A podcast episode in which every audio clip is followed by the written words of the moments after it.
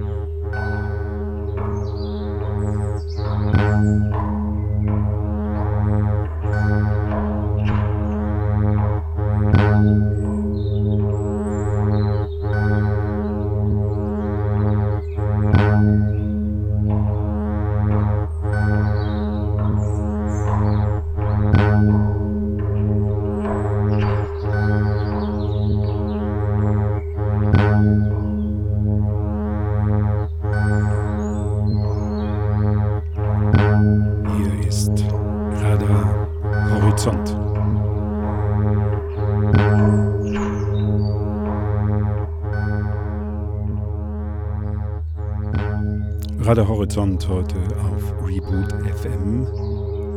Der zweite Teil einer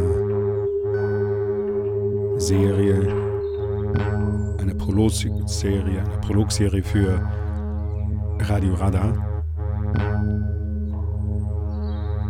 Wir berichten live aus dem Reboot Studio in Berlin.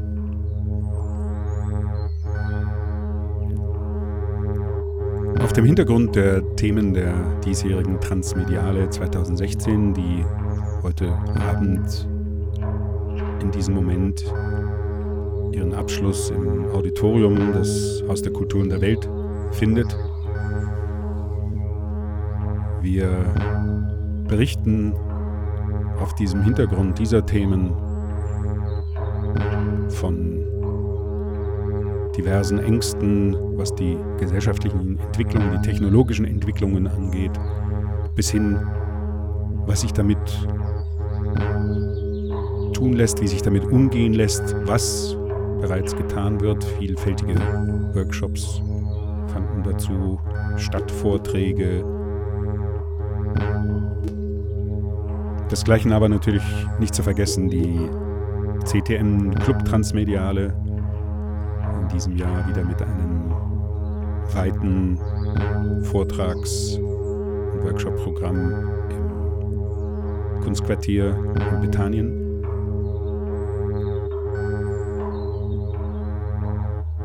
Dabei, und genau darum geht es bei Radar Horizont, zu versuchen,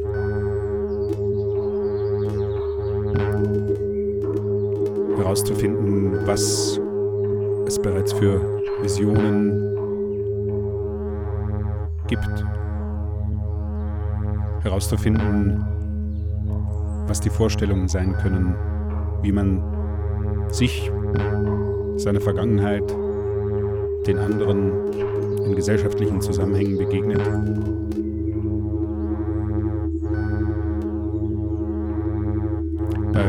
Radar Horizont geht es aber auch um Klänge.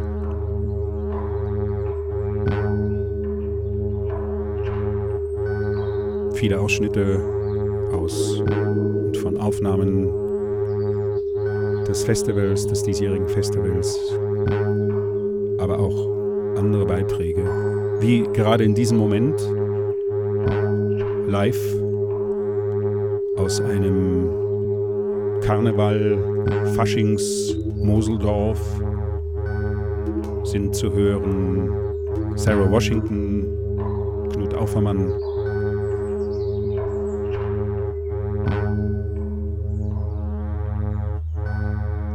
Sie werden uns noch durch die Sendung begleiten.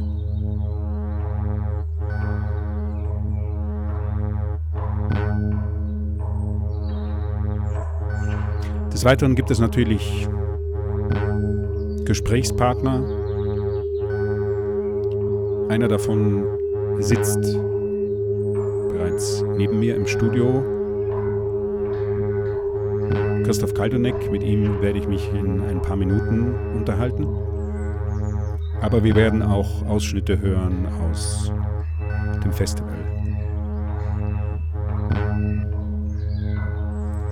This is Radar Horizon. Radar Horizon is kind of prologue of the project Radio Radar. It's the second part on the very end of the festival Transmediale 2016 tonight. We will broadcast on the contemporary conversations about visions, no future, development, new and old geographies,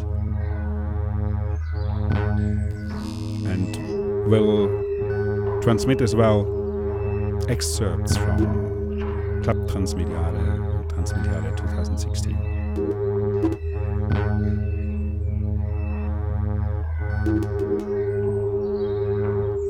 You listen to mobile radio, you listen to Sarah Washington and Knut Aufermann, who joined Radio Horizon from the more or less talking about geographies far west of Germany.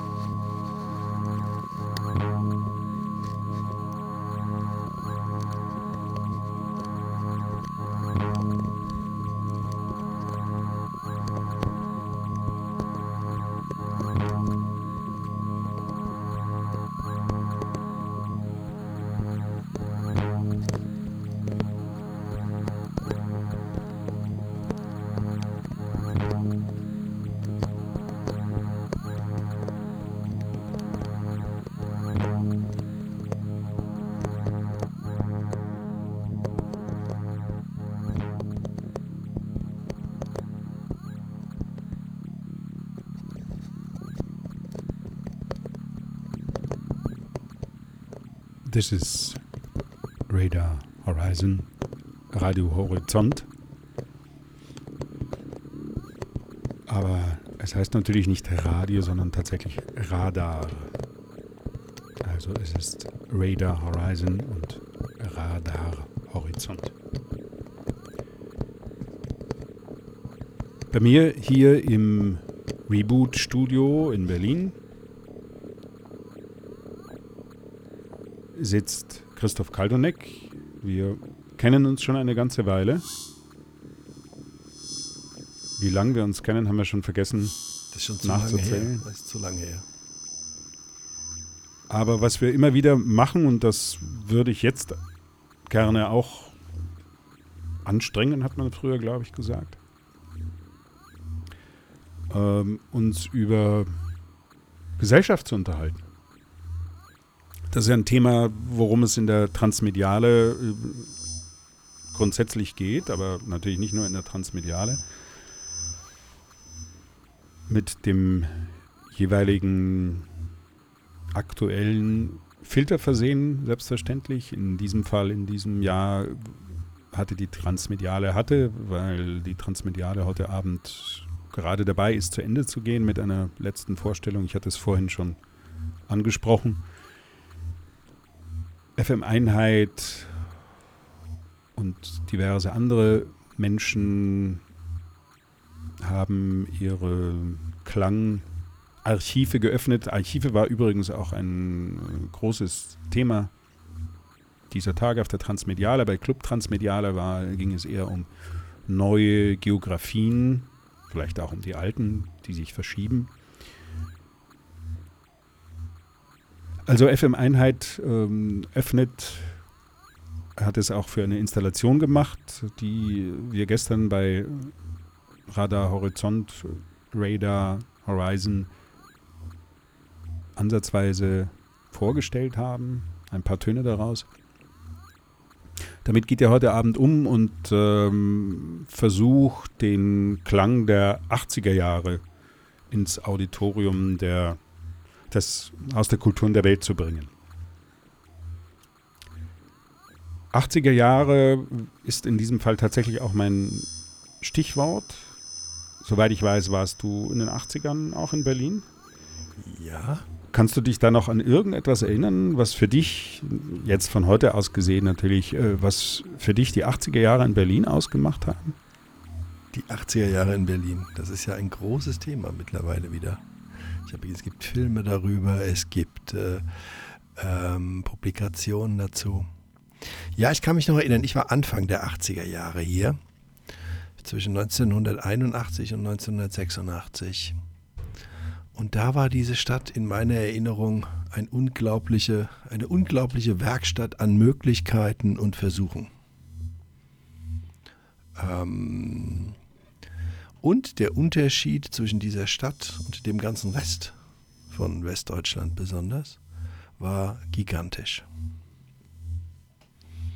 Es gab hier eine, eine Szene kann man nicht sagen, es gab mehrere Szenen, die das, das gesellschaftliche Leben sehr stark prägten.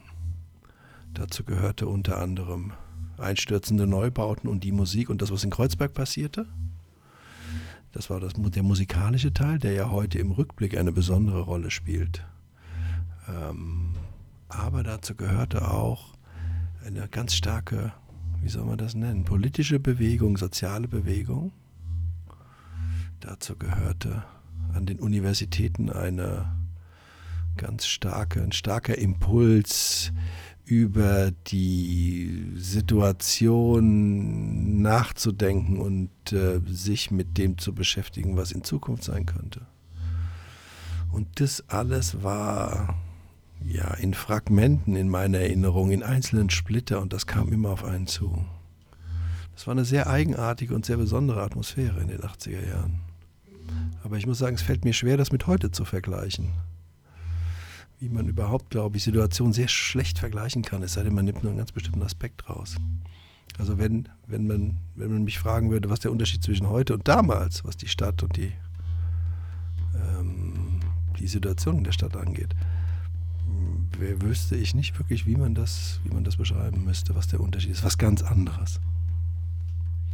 Das heißt aber dann, wenn ich das richtig verstehe, du meinst für dich grundsätzlich, man kann das dann nicht aus der Vergangenheit in, ins Heute transportieren in der Beschreibung? Oder ist das auch ein ganz spezielles Phänomen für Berlin? Nein, wahrscheinlich, wahrscheinlich beides. Also wahrscheinlich ist das, was das spezielle Phänomen an Berlin ist, immer ein, auch ein Ausdruck für ähm, was anderes und für etwas, was äh, für andere Bereiche auch gilt. In Berlin zeigt es sich nur klarer. Vielleicht ist das ein Vergleich. Vielleicht, vielleicht muss ich mich den Satz sofort zurücknehmen. Es lässt sich, es lässt sich, es lassen sich Analogien herstellen. Die Situation damals in den 80er Jahren war sicher was Besonderes und beispielsetzend. Und ähm, wahrscheinlich ist das heute auch wieder so. Nein, aber ich glaube, ich glaube, ähm, das ist wahnsinnig. Also Archive zu öffnen, das war ja dein Stichwort.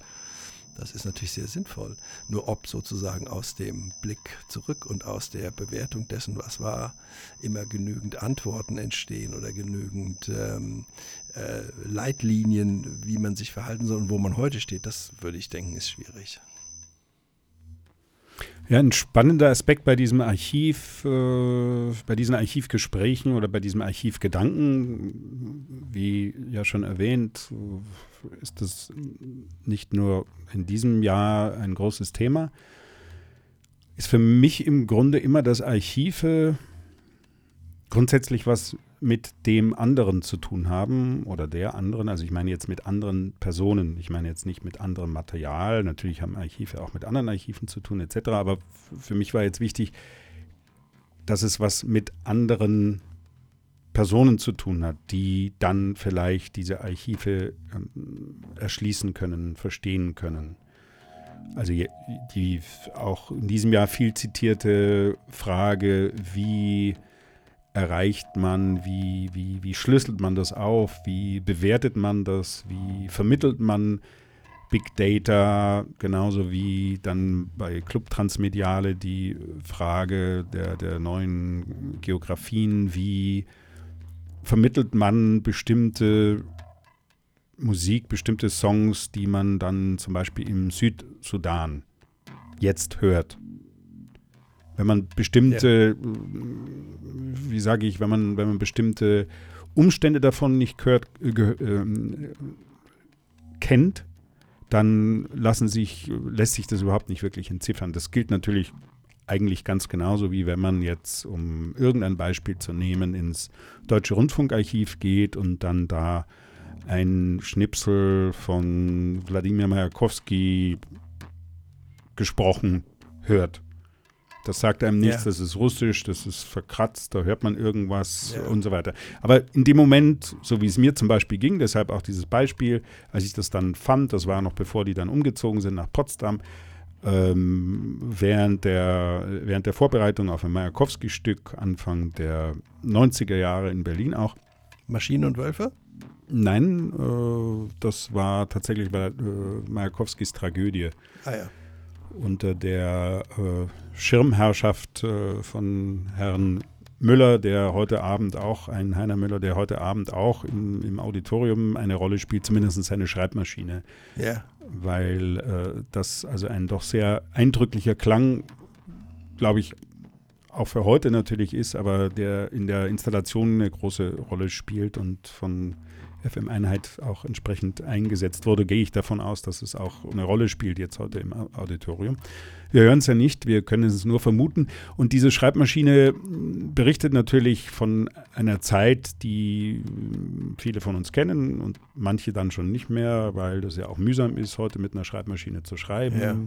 Manche Gestalter tun das wieder, weil das dann was auch immer äh, erzeugt.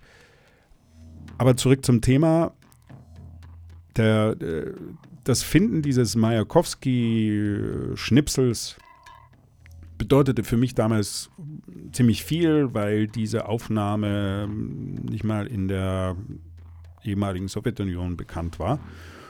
Und also heute natürlich schon, aber äh, zu diesem Zeitpunkt war das nicht ganz klar. Und ähm, am Ende haben wir es dann nicht wirklich verwandt ja.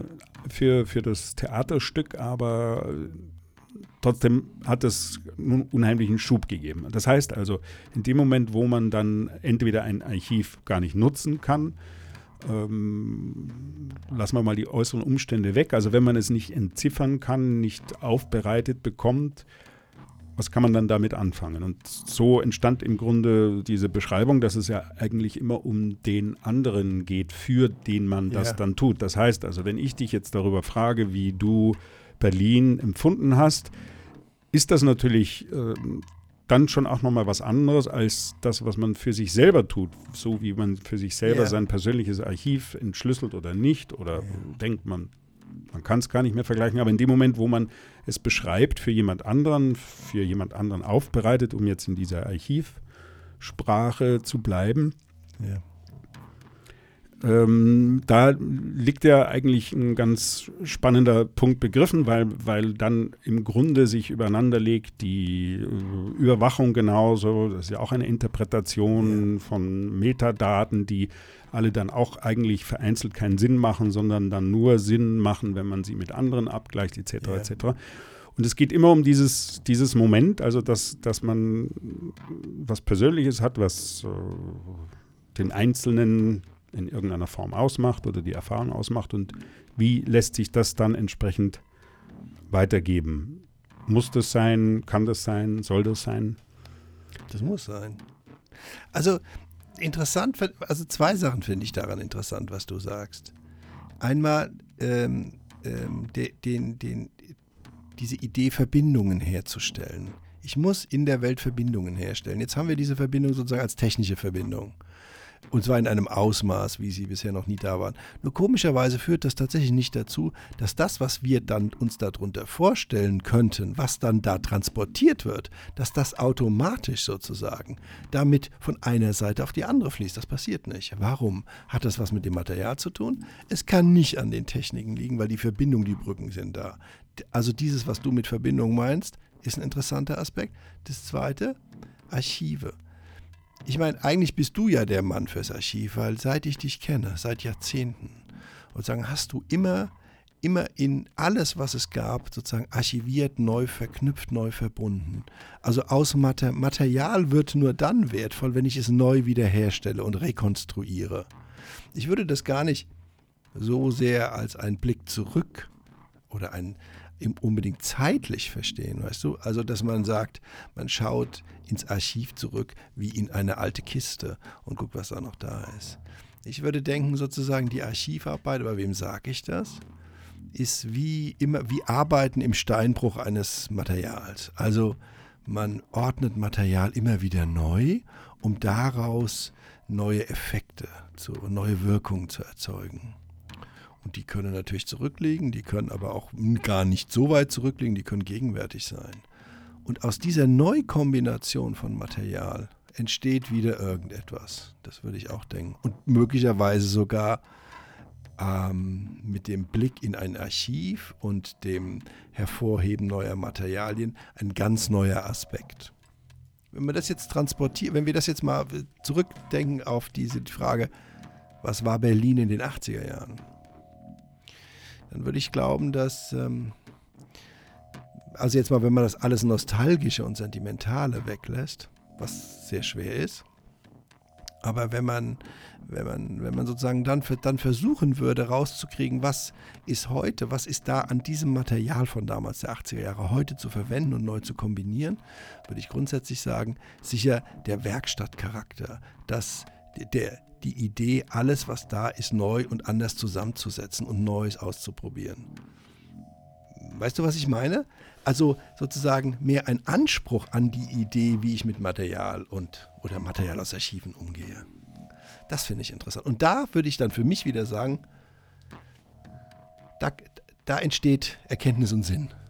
Also da kann ich Verbindung herstellen, da kann ich etwas vermitteln. Wenn ich, wenn ich weiß, wie das Material ist, wenn ich weiß, wie in welchen unterschiedlichen Möglichkeiten Material zu kombinieren ist, äh, wie wichtig es ist, Material zu heben, dann neue Aspekte daraus gewinne, kann ich das wieder vermitteln und da kann ich Verbindungen herstellen und sagen, das ist sehr aktuell.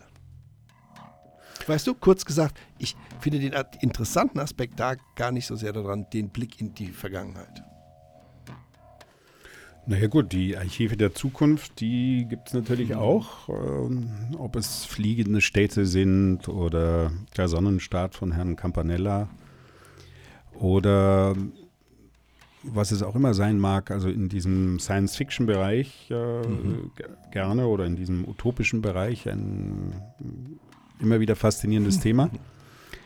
Ähm, trotzdem geht es ja bei Archiven dann würde ich doch schon denken, eher darum, um, um, um Vergangenes. Also so ähnlich wie dann mhm. das Theater letztendlich die Geschichten verhandelt der, der, der Menschheit, der, der Menschheitsgeschichte im weitesten Sinne. Egal, ob die man nicht sagt. vergangen sind, wie du ja weißt. Die vielleicht nicht vergangen sind, aber in der Vergangenheit passierten, also so ähnlich wie die Dramenliteratur dann oder die Märchen, die letztendlich ja auch äh, Traditionen und Erfahrungen ja. der Menschen vermitteln. Das hat ja alles etwas von, von Archiv, wenn man das so, so sagen möchte. Und das ist natürlich dann ganz besonders spannend, wenn man dann noch so diese Aspekte des, des der Liveness, wie das ja so schön auf Deutsch heißt, weil es keine wirkliche Beschreibung dafür gibt im, im Deutschen für den Live-Charakter, für den lebendigen Charakter. Den Moment? Das Momentum, der Moment, ja. Aber da kommt man letztendlich auch wieder irgendwie ein bisschen durcheinander mhm. mit dem, weil jeder doch sofort weiß, was live ist. Und wenn ja. man sagt mit der Moment, dann ist es halt so wie in, in der englischen Grammatik mit äh, dem gerne benutzten Gerundium, dass man also eine Sache beschreibt, die da noch dabei ist, ja. weitergemacht zu werden. Und so ähnlich ist das, glaube ich, mit dem Live und dem Moment auch, weil in dem Moment, wo man Moment sagt, der Moment, und dann gibt es schon wieder einen neuen Moment ja. und das ist, ist, nicht etwas, was andauert, eigentlich. Mhm. Also jetzt in, in meinem Verständnis dieses Wortes, das kann man natürlich auch mhm. anders interpretieren. Dabei kommen wir dann natürlich nochmal zurück zu diesem einen anderen äh, Begriff der Interpretation. Das heißt also, wenn man heute Märchen, Theater, Filme, was es auch immer sein mag, Computerspiele, um mal etwas, ein etwas neueres Medium zu nennen, dann nicht mehr versteht. Und ich meine jetzt weniger die Technik, weil beim Computerspiel ist natürlich auch vielleicht wichtig, dass man noch so ein Atari 64 oder wie auch immer die mal hießen, äh, hat, wenn es ein Spiel für den Atari yeah. ist. Sonst kann man es nicht mehr benutzen. Das Märchen, so man des Lesens mächtig ist, kann man dann schon immer noch auch lesen, zumindest seit Herrn Gutenberg und danach. Oder man kann sich natürlich auch erzählen lassen. Also da gibt es natürlich verschiedene Vermittlungsmedien äh, sozusagen. Also lassen wir mal die Technologie beiseite, aber an sich berichten die archivierten Dinge ja immer demjenigen, der versucht, das. Archiv mhm. aufzumachen, zu benutzen, zu verstehen, etwas. Ja. Und im Grunde also wenn man das zugrunde legt, dass, dass man sowas dann Archiv nennt, egal ob, wie gesagt, Märchen, Computerspiel oder sonst etwas, kommt man natürlich genau zu diesem Punkt, der, der jetzt immer wieder auch auf dem Festival hier auftauchte, der eigentlich ja ungeheuer spannend ist. Es gab heute eine, eine Diskussion, da wurden verschiedene äh, Projekte vorgestellt, die sich im weitesten Sinne mit Grenzen befassen. Mhm. Menschen, es gab einen, einen äh, Wissenschaftler dabei, der dann nochmal so beschrieben hat, oder, oder sagen wir mal besser Forscher, der beschrieben hat, äh, was eigentlich tatsächlich mit den einzelnen Institutionen äh, stattfindet, die sich um die Grenzen kümmern. Das war jetzt weniger eine Projektbeschreibung, denn eine, eine ja. Zustandsbeschreibung, wo die Entwicklungen hingehen sozusagen. Zwei Projekte wurden beschrieben. Eins davon äh, war etwas, worum es, äh, da ging es darum, dann ähm, Fluchthelfer äh, quasi ähm, anzuheuern oder Menschen ja. dazu anzustiften, ein, ein Projekt des vergangenen Sommers, äh, Menschen anzustiften, ähm, wenn sie aus dem Urlaub nach Hause fahren in die nördlichen europäischen Länder, dann einfach äh, Menschen, die geflüchtet sind, äh, mitzunehmen über Im die Kofferraum. Grenzen. Nicht im Kofferraum offen. Yeah. Und äh, letztendlich ging es dann darum, äh, Hilfestellungen Ja. zu leisten, juristischer und moralischer Art. Es ging darum, letztendlich den, den, ähm, diesen Gedanken, den, der ja auch nicht neu ist, äh, für vielleicht andere Bereiche, andere politische Ja. Bereiche zu übersetzen. Also auch dann äh, weniger die eindeutig linken Projekte, die sowas äh, machen und unterstützen, äh, anzusprechen, sondern vielleicht auch äh, liberalere äh, Bevölkerungsgruppen äh, darauf hinzuweisen, dass sie das eigentlich auch tun könnten. Ja. Und in der Diskussion darüber, beziehungsweise in der Beschreibung, gab es also bestimmte Vergleiche, dass je nach ges geschichtlicher Auffassung, beziehungsweise dann geschichtliche Auffassung natürlich im Nachhinein, es das ja immer in der Geschichte auch gegeben hat. Also zum Beispiel die Fluchthelfer in der DDR, die dann Ja. nach Mauerfall mit dem Bundesverdienstkreuz ausgezeichnet wurden. Es gab auch das Beispiel der jüdischen Bevölkerung, wie, äh, wie dann zu Flüchtlingen gemacht wurden in, in der Zeit des Nationalsozialismus. Und spannend dabei ist, dass natürlich das auch aus einem Archiv kommt oder ein Archiv ist. Man könnte das auch ein Ja. Archiv nennen. Das heißt aber, dass diese Archive dann auf einmal völlig vergessen werden, wenn man jetzt diese, diesen Gedanken aufgreift von Ja. Menschen heute, von Politikern, von bestimmten gesellschaftlichen Entwicklungen und man auf einmal dann äh, Handlungsweisen, Diskussionen äh, mitbekommt, die so tun, als hätte es das nie gegeben. Und das ist natürlich ungeheuer spannend, weil da denkt niemand erstmal daran, dass das eigentlich ein Archiv ist. Aber vom Prinzip her, wenn man jetzt diesen Begriff auch so etwas öffnet und eben für unterschiedliche Dinge benutzt, heißt es nichts anderes, als dass Menschen nicht wirklich im Archiv nachgesehen haben oder sich nicht mit dem Archiv, mit den Mhm. Archiven beschäftigt haben. Mhm. Das ist wahr.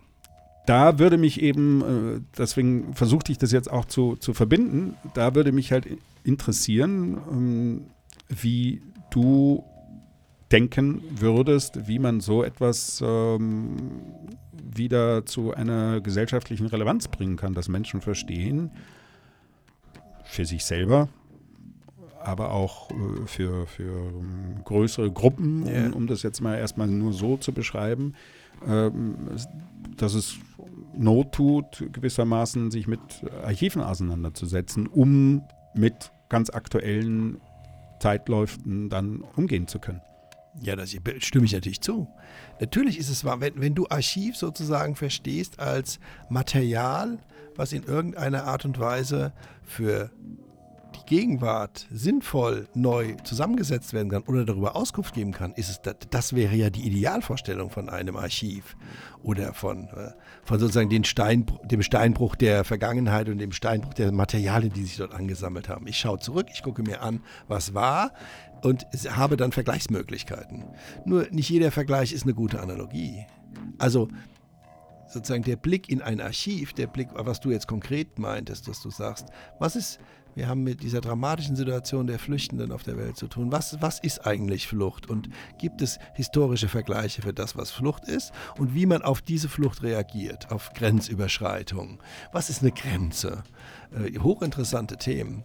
Ich glaube, also ich glaube, dass, dass die Diskussion darüber, was ist eigentlich eine Grenze und was, was markiert eine Grenze, also sozusagen, wie definieren wir uns über Grenzen? Äh, und ähm, ähm, was passiert, wenn diese Definitionen in Frage gestellt werden oder sich auflösen oder was auch immer, dass das eine hochinteressante Diskussion ist, die sich nicht nur mit dem Blick auf die Gegenwart oft ist, ich meine, das zeigt ja der Blick in die Aktualität, der lässt sich nicht nur mit dem Blick in die Gegenwart beantworten. Da hast du recht, also man muss sich angucken, was das ist. Aber selbst ein Blick in ein Archiv oder in die Vergangenheit oder in etwas Vergleichbares ist nicht automatisch, also sagen, es führt nicht automatisch dazu, dass ich ähm, die eine aktuelle Situation klarer sehe. Auch da muss ich, ich muss jedes Material kombinieren. Ich muss immer neue Zusammenhänge herstellen und ich muss dann entscheiden, was ist hilfreich, was ist nicht hilfreich. Also ich unterstelle mal, was, was man wahrscheinlich nicht tun kann, dass deine Idee, Blick ins Archiv ist der Königsweg zum Verständnis einer Gegenwart, dass das so nicht ist. Also auch da habe ich das Problem, dass ich aus diesem unendlichen Material dann ähm, Zusammenhänge herstellen muss und Verknüpfungen herstellen muss, die sinnvoll sein können oder weniger sinnvoll sein. Ich, auch das muss ich bewerten, so oder so. Widerspreche ich dir jetzt? Nee, eigentlich nicht, ja. ich hätte es ja gerne mal, ich würde ja gerne mal, aber das ist leider, es, man kann dir nicht richtig widersprechen. Du alter Archivmeister. Naja. Aber diese Grenzfrage, was an dieser Grenzfrage jetzt mal unabhängig von tatsächlich von dieser Verflüssigung der Welt, dass in der Welt plötzlich alles fließt und nichts mehr aufzuhalten ist, in welcher Form auch immer, und dass es in einer dramatischen Art und Weise Menschen betrifft, ist das ist ja auch ein Punkt, womit wir es im Moment zu tun haben, tatsächlich die Frage, was ist also was ist Identität, was ist was ist innerhalb der Grenze? Und wie unterscheidet sich das innerhalb der Grenze von dem außerhalb der Grenze? Das ist ja offensichtlich eine Frage, die uns komplett überfordert oder die sozusagen in der Gesellschaft so unterschiedlich beantwortet wird. Da würde ich dir wieder recht geben. Also vielleicht hätte man sich mal den Blick zurückrichten müssen. In was sind Grenzen? Was sind Identitäten? Wie stark sind Identitäten abhängig von Begrenzungen? Wie sehr ist das eigene definiert äh, gegen das Fremde, gegen das andere? Ich darf mal die Klammer öffnen. Ich meine, wir haben, wie du dich erinnerst, wir haben in unserer gemeinsamen Theater, aber die lange zurückgeht, mit einer Schläf zu tun gehabt, der ja dessen Thema ja in, den, in seinen Theatersachen immer die Frage war, das, das andere, das eigene, das Fremde, das andere. Also das war ja ein zentrales Thema, wenn auch sicher in der Form, die man heute nicht so einfach auf die gesellschaftliche Situation übertragen kann. Aber auch da war ja hochinteressant, wie Eigenes und Fremdes in Personen zusammengeführt werden oder wie Fremdes ausgeschlossen wird, wie Eigenes neu definiert wird und so weiter. Und wie entscheidend das erinnert dich an dies. Ich will jetzt nicht so sehr aufs Theater kommen, aber wie die Idee des Chores, was damit zu tun hat, dass der Chor auf dem Theater lange Zeit das, die sinnstiftende Einheit war, etwas, was eine Einheit herstellen sollte. Alles, was innerhalb der Chor war, die, war, war äh, die Idee des Zusammenhalts der Einheit und alles, was außerhalb des Chors stand, war sozusagen gehörte nicht dazu. Eine hochinteressante Idee, die ja lange Zeit im Theater eine, äh, eine große Rolle gespielt hat auch aus dem, aus dem äh, Grund heraus, glaube ich, um, wenn man jetzt diesen Archivgedanken nochmal von vorhin aufgreift, um Archiv sichtbar zu machen. Das heißt also, die eigene Geschichte anschauen mhm. zu können mhm. oder verstehen zu können. Mhm. mhm. Und dafür ist natürlich so etwas wie, äh, wie Theater fein, weil man dafür natürlich nicht wirklich viel braucht, was man jetzt gerade selbst bei äh, billigen äh, Kameras im Verhältnis heutzutage äh, mit Film- und Videoproduktion ist das ja sind da schon wieder andere Hürden gesetzt. Aber das ist ein anderes Thema. Trotzdem, das Schade. Archiv ähm, ich komme ja. Komme nochmal zu, zu dieser, äh, gleich zurück nochmal auf diese Klammer. Ich denke, wir machen mal eine, eine, eine kurze Verschnaufpause und dann können wir nochmal ein wenig weiter an der Klammer äh, uns anklammern.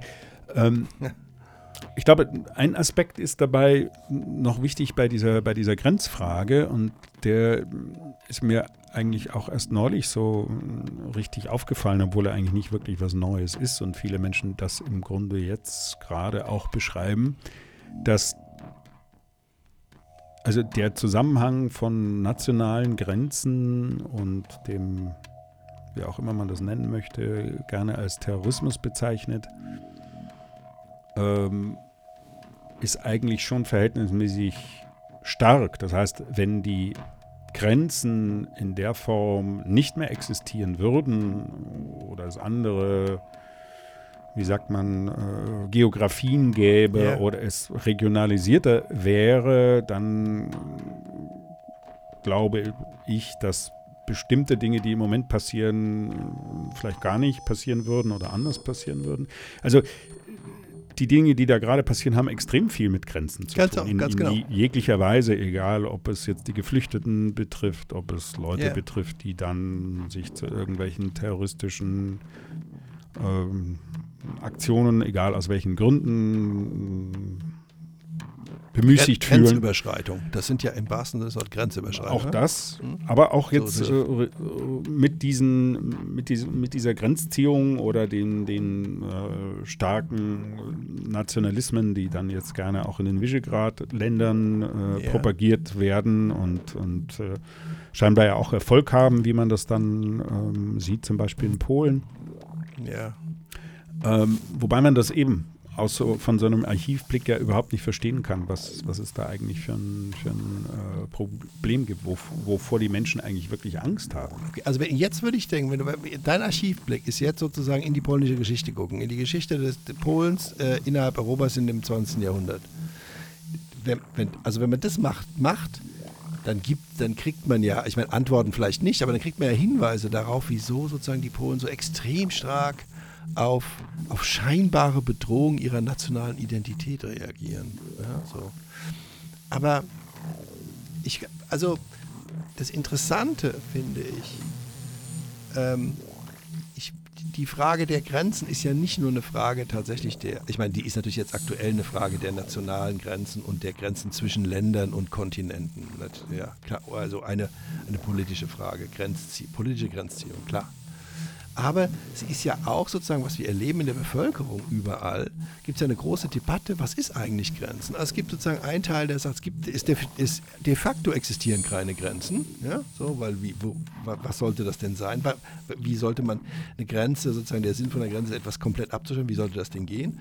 Und die anderen sagen, äh, wir brauchen aber Grenzen für, für, für die Frage, was sind wir, was wollen wir? Grenzen sind Selbstversicherungen. Also das ist ja, also, so, weißt du, also, also sozusagen an dieser Grenzfrage entzündet sich ja eigentlich ganz andere Fragen. Und vielleicht ist ein, Blick ins Archiv in deinem Sinne hilfreich, um zu sehen, worüber wird da eigentlich gestritten und diskutiert, wenn wir über Grenzfragen reden. Da wird doch noch über was ganz anderes diskutiert. Also da wird ja noch über viel mehr diskutiert und gestritten oder debattiert, als nur über die Frage Grenze auf, Grenze zu, wie hoch, wie und so. Wer, wo, sondern da wird ja, da geht es ja schon um Identitäten, da geht es ja um Selbstverständnis, da geht es ja um, ja, um alles.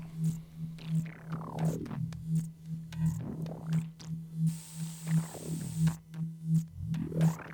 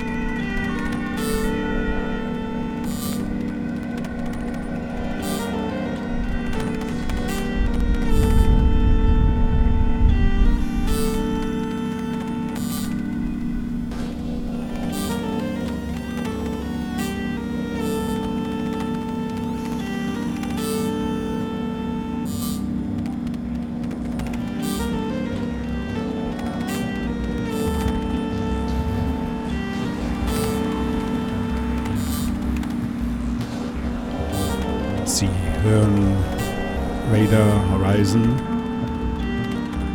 Radar Horizont auf Reboot FM. Live aus dem HKW-Studio. Anlässlich des Transmediale und Club Transmediale Festivals 2016.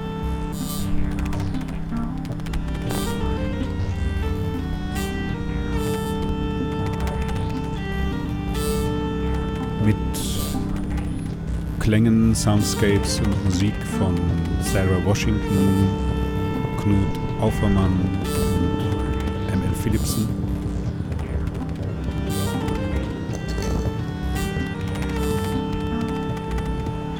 Sowie Field Recordings aus den Festivalveranstaltungen.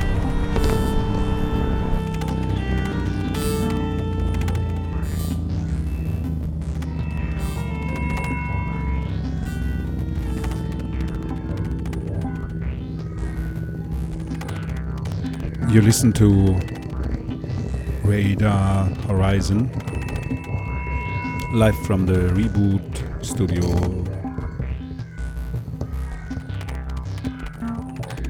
In the light of the current festival of Transmediale 2016, Club Transmediale.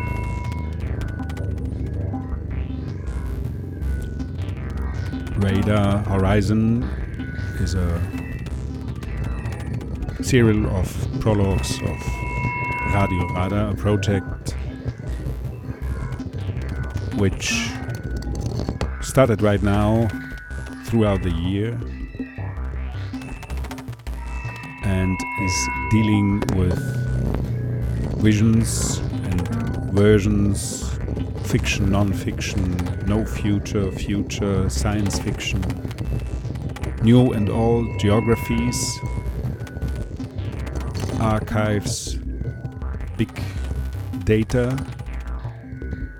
and bits and pieces of sounds, thoughts, and the vanishing remembrance.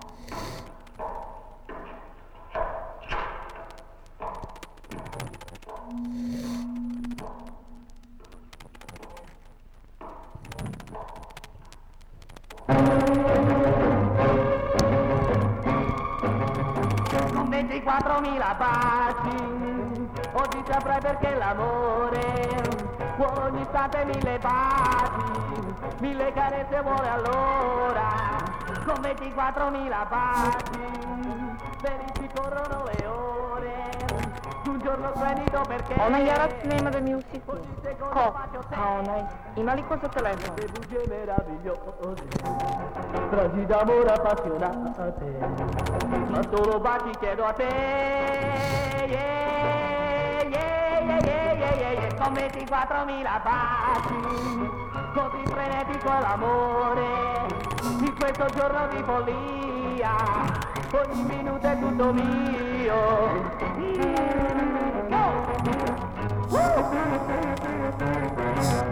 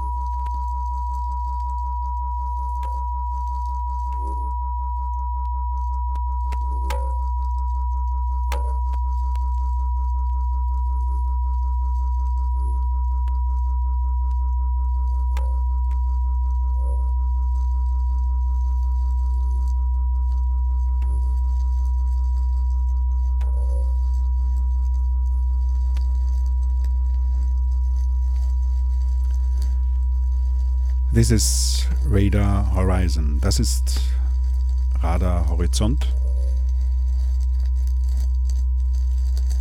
Live aus dem Reboot Studio im Haus der Kulturen der Welt.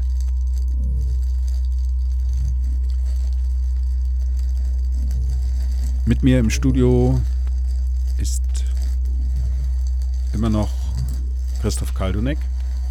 Wir haben uns ja gar nicht über die unterschiedlichen Berufungen, Berufe und Tätigkeiten unterhalten, aber das muss man vielleicht auch gar nicht, wenn man sich über Archive unterhält. Vielleicht ist das ja auch nur ein Archiv oder eine Ansammlung von Archivbestandteilen. Mit meiner gestrigen Gesprächspartnerin äh, Aisha Bukhara Da ging es um Bildung und mögliche andere Ausformungen von Bildung vor allem. Sind wir irgendwann mal dann natürlich auch auf die Beschäftigung, was ja auf Englisch dann so schön Occupation heißt und nicht wirklich Job, gekommen, also was Arbeiten heißt in dem Sinne. Und das müsste man eigentlich auch in diesem, in dieses Archivgespräch mit aufnehmen. Die Arbeit im Archiv. Nicht, Ar- nicht nur die Arbeit im Archiv, sondern Arbeit überhaupt. Also Berufe, die sich, die es nicht mehr gibt. Vergessene Berufe heißt das so schön. Apropos Archiv. Ich erinnere mich an ein wunderschönes Buch aus einem, gibt es die noch, die andere Bibliothek? Ich glaube, die gibt es noch, aber nicht mehr, nicht mehr in dem schönen emphatischen Sinne, wie sie mal war. Und eines der ersten Bücher, bilde ich mir jetzt ein, vielleicht war es auch erst viel später und das ist einfach nur ein geschöntes Archiv. Ähm, eines der ersten Bücher war ja die vergessenen oder die verschwundenen äh, Berufe Mhm, hieß das mhm. tatsächlich. Also von Kupfer. Mir fällt jetzt leider Kupferstecher bis zum Köhler. so ungefähr. Ähm, Horst Köhler gibt es ja noch, oder? Aber den Kupferstecher, äh, nein, es waren schon wirklich speziellere, speziellere Ja. Geschichten Ja. und oder speziellere Berufe, muss ich sagen. Aber es war extrem eindrücklich. Mhm. Weil damit, also, ich meine, Köhler ist jetzt ein blödes Beispiel, aber da hast du recht. Aber es gibt ja tatsächlich Berufe, wenn die verschwinden, verschwindet eine ganze Welt. Also die stehen für was ganz Bestimmtes. Das war, glaube ich, ja auch der Sinn dieser, dieses, dieses Buches. Ja. Schade, dass uns jetzt keiner einfällt, dass uns kein Beruf einfällt, wo wir denken, Köhler braucht wahrscheinlich kein Mensch mehr. Kupferstecher? Auch nicht. Aber dass uns jetzt kein Beruf einfällt, den gibt es nicht mehr, aber den bräuchten wir tatsächlich heute unbedingt. Ja, sowas wie Köhler gibt es doch noch. Dann mit, mit Holz verbunden zum Beispiel. Die Pellets-Herstellung hat ja auch sowas wie, wie, wie Köhler. Sowas Das wie Köhler. Ja, stimmt. Ja, zu ja, tun. also wahrscheinlich, die, ja, die Komprimierung von, um, um besseres Brennmaterial herzustellen, aber das ist vielleicht auch zu weit gedacht. Aber das Ja. wäre ja auch ein, auch ein Punkt, wie man Archive miteinander verknüpft. Also was hat der Köhler zu tun mit dem Menschen, der versucht aus Schweröl besser brennbare was auch immer zu machen. Oder da könnte man dann anschließen, sozusagen, für, du bist ja immer der Meinung, Archive weisen in die Zukunft an Berufe der Zukunft, die es jetzt noch gar nicht gibt, aber die es bald geben wird. Genau so. Was gibt es für Berufe? Was, was glaubst du, was für Berufe geben wird? Wird es Oh den Gott. Dramaturgen noch geben? Äh, natürlich Eine, nicht. ein- eine deiner Berufe. Einer, der Dramaturg ist ja sowas wie ein Archivar, einer deiner Berufe. Insofern verknüpft sich das da wieder. Naja, ich meine, es kommt auch an, was man unter einem Dramaturgen versteht. Jemand, der verschiedene disparate Elemente sinnvoll miteinander verknüpft, ja, das wird es geben. Der wird dann nicht mehr Dramaturg heißen. Sondern? Tja, Schnittstelleningenieur.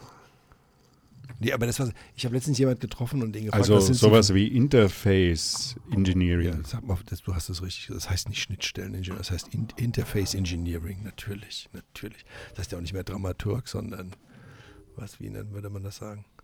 Das alte deutsche Wort, das sagt man nicht mehr. Stimmt. Also das kennst du schon, das gibt's schon.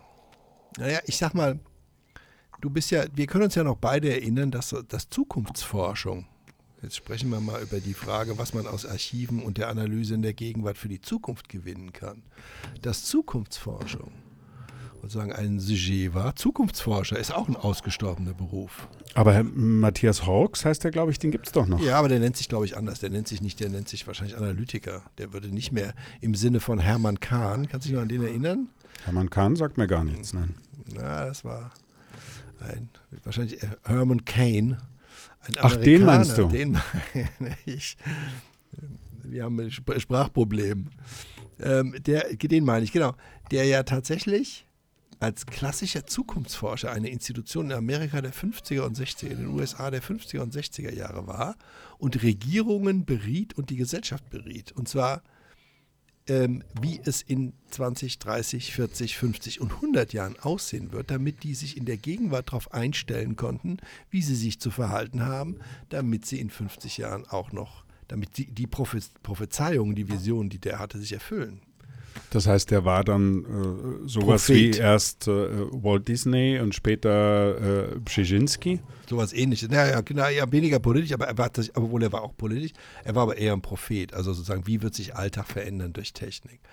Er hat ähm, ähm, Regierungen auch beraten, da ging es damals um die Frage, wenn ich mich richtig erinnere, ähm, wie man, ob und wie man einen Atomkrieg überleben kann. Und er war der Meinung, das könne man. Man muss sich nur richtig eingraben. Und es gibt technische Mittel, das zu machen. Also das war auch eine verrückte Idee. Aber Das erinnert mich, wenn ich das, muss ich unbedingt loswerden. ähm, Bekannter von mir, der hat eine Schulung in München in, der, in dem Abend, auf dem Amt, auf dem er da, in dem er da gearbeitet hat. Ein, ein, ein Beamter arbeitet auf einem Ja. Amt, ähm, hat Schulungen mitgemacht äh, für den Einsatz, also nicht für, sondern gegen den Einsatz von ABC-Waffen, also Ja. auch äh, atomare Waffen, biologische, chemische Waffen. Und äh, sie mussten üben, wie sie sich am schnellsten unter den Schreibtisch setzen und dann die jeweilige Dienstmappe oder Aktenkoffer war damals sehr modern, aufsetzen, wenn sie sonst nichts anderes haben um Akten sich schützen. gegen den ersten Fallout, wie das ja so schön heißt, äh, zu schützen. Und da wurde dann äh, gesagt, äh, auf, auf die Nachfrage, wie, wie, wie großen Schutz das gäbe, ja, das Mhm. wäre auf jeden Fall wesentlich besser als alles andere, als sich ungeschützt diesem Fallout Genau. auszusetzen. Siehst du? Versucht, das war mit dem USB-Stick. Also, da hat der, der die, die alte Akte hat da noch einen, hat da noch einen Sinn. Sowas ähnliches hat Hermann Cain gesagt, das glaube ich auch. Aber um zurückzukommen zu deinem Stichwort Walt Disney, der hat tatsächlich damals eine Welt entworfen, in der wir im Jahre 2000 in Unterwasserstädten leben, mit, ähm, mit kleinen Flugobjekten äh, ersetzen die Autos und in einer immergrünen und heilen Welt vor uns hin arbeiten. Nee, arbeiten müssen wir dann nicht mehr.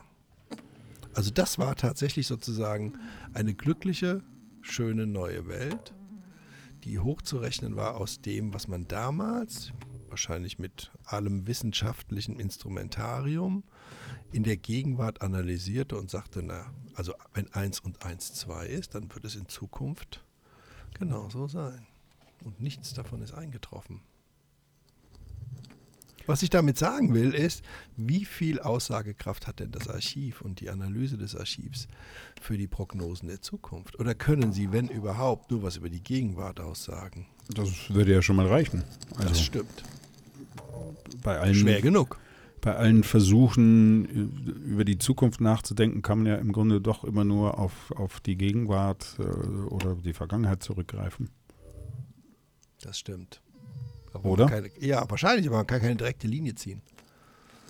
Also jetzt mal ohne Flachs, alle Prognosen, alle, nur die technischen Prognosen der 50er und 60er Jahre, wie wir im Jahr 2000, 2010 oder 2016 leben werden, kam weder Computer, also we- weder die, die Digitalisierung der Welt drin vor, noch die Tatsache, dass wir immer noch Verbrennungsautos fahren. Das war ganz anders.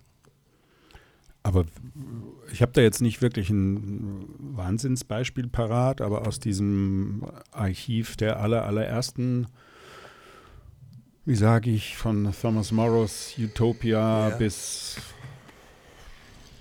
ja, wen haben wir sonst noch? Den Herrn Bacon, nicht den Maler, sondern den Philosophen Mhm. oder, oder äh, Tommaso Campanella mit dem Sonnenstaat.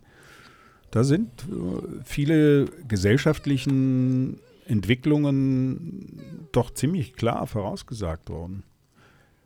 Oder, oder beschrieben worden in einem, in einem Moment, um jetzt den Campanella zu nehmen, wo die Stadt, es ging nicht um einen Staat, ich muss mich berichtigen, es Genau. ging um die Sonnenstadt, wo die Stadt dann auf ideale einem Stadt. Hügel liegt und hat im Grunde ziemlich genau das beschrieben, wie selbst heute auch noch Städte gebaut werden oder Stadtviertel oder, Mhm. oder auf, dem, auf der grünen Wiese Siedlungen, die sind dann immer noch mit so, erstmal fängt man mit der Infrastrukturmaßnahme, sprich Straßenbau an Mhm. Ja. und die sind dann so und so und die Grundstücke sehen so und so Ja. aus. Das erinnert da schon immer noch irgendwo dran. Außer dass man heute im Gegensatz zu den hübschen Entwicklungen in den 60er Jahren in der DDR, was den modernen Wohnungsbau anging, den es natürlich im Westen genauso gab, ähm, Eben.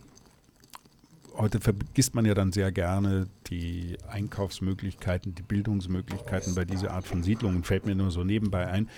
Was an sich in all diesen auch oft äh, und vor allem später als jetzt die genannten äh, Morros und äh, Campanella äh, Ideen von gesellschaftlichen, gemeinschaftlichen Wohnen, also es gab ja dann später diese, diese äh, Swift-Idee von, wie hieß diese fliegende Stadt bei ihm, bei, bei Gullivers Hm. Reisen, Lapida, Lapidum, Oh irgend je, sowas ja. in, in dieser Richtung. Ja. Gab es dann später äh, auch nie umgesetzt, aber bei den ähm, ersten sowjetischen, nicht Kosmonauten, sondern ich meinte Architekten, Ja. Also so, so im, im, im der Generation von Lisitsky, ähm, da wurden dann so fliegende Städte entworfen zum Ja. Beispiel. Und selbst das ist ja durchaus heute immer noch im Bereich des möglich Gedachten. Also wie sieht die Stadt auf dem Mars aus? Äh, Ja. und so weiter und so weiter. Dabei fällt mir ein, es gibt so eine Beschreibung von, äh, weil ich gerade gesagt habe, Kosmonauten, von einem Astronaut, der fälschlicherweise immer als österreichischer Astronaut, obwohl er äh, da Gab's zwar sowas? geboren wurde, aber er war ein äh, BRD-Astronaut. Äh, Rein, Reinhard Fuhrer. Reinhard Fuhrer. Und Übrigens, Klammer, darf ich gerade unterbrechen? Klammer auf, ein, ein sehr ambitionierter Fluchthelfer, Klammer zu. Da, in weißt. diesem Zusammenhang fiel mir das auch ein, wobei er äh, interessante Beschreibungen darüber abgegeben hat, was er danach dann machte. Äh, und ähm, also nachdem er äh, einigen Menschen zur Flucht verholfen Ja. hatte. Ich wollte aber jetzt weniger äh, über sein Fluchthelferdasein sprechen, als vielmehr über diesen Punkt, dass er ähm, gesagt hat, dass er eigentlich gerne im All geblieben wäre. Da ist ja eine Ausnahme. Also nach meiner Kenntnis. Also wenn ihn jemand gefragt, die Beschreibung ist glaube ich so, er hat es so erzählt, er- ist ja dann bei einem Flugzeugabsturz ums Leben Ja, gekommen, stimmt. äh, praktisch so wie Gagarin wahrscheinlich. Ja. Aber bei ihm also mm, mehr nachvollziehbar. Ähm, und er, er hat aber gesagt, also wenn ihn jemand dazu eingeladen hätte Ja. oder gefragt hätte, er, er hätte schwer überlegen müssen, so hat er es, glaube ich, formuliert, die Österreicher. äh, zu, zurückzukommen. Es war ja kein Österreicher. da, daran hat man es gesehen. Also ist interessant, weil nach meiner Kenntnis ist es ja tatsächlich so, dass die meisten Astronauten ähm, im All tatsächlich die Liebe zu ihrem Heimatplanet entdeckt haben und geradezu rührselig sentimental äh, in ihrem Verhältnis zur Erde geworden sind. Ähm, also blauer Planet und das, Leucht, das leuchtende Blau in dieser Kälte und Größe des dunklen Universums. Das eine, aber das andere tatsächlich, und, die Fragilität dieses Planeten, das ist ja auch irgendwo etwas ge Erstaunliches gewesen, sobald man zwei Schritte zurücktritt oder ein bisschen mehr und man den Planeten sieht, wie, wie fragil und wie empfindsam der aussieht in der, im, im äh, Weltall. Aber wenn ich mich richtig erinnere, haben alle gesagt, sie möchten unbedingt wieder nach Hause, weil gerade dadurch, dass sie sozusagen draußen waren, Grenzfrage, dass sie draußen waren, ist ihre Sehnsucht und ihr Drang, wieder nach Hause zu kommen, die Heimat, der Planet als Heimat, auf diesen Planeten zurückzukommen, extrem groß gewesen. Also jedenfalls in meiner Erinnerung, aber es mag sicher Ausnahmen geben. Apropos blauer Planet, es gibt ja so eine Beschreibung von Laurie Anderson, die äh, eine der wenigen Künstlerinnen war, die von der, ich wollte schon sagen NSA, aber ich meine natürlich die NASA, als äh, Jahreskünstler bestallt wurde. Das heißt, sie hat also für ein Jahr bekam sie dann die Möglichkeit und Unterstützung für der NASA, von der NASA ähm, etwas zu entwickeln, was im weitesten Sinne was mit den Themen der NASA zu tun Ja. hat.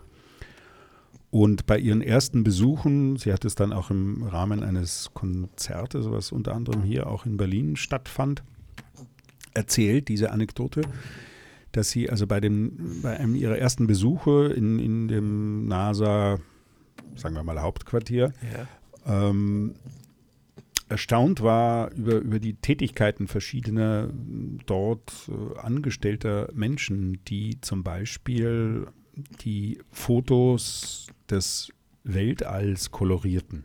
Und das Ja. hat sie gar nicht verstanden, warum. Und ja, also nicht nur des Weltalls, sondern Fotos aus dem Weltall, auch äh, auf die Planeten, auch die Erde etc.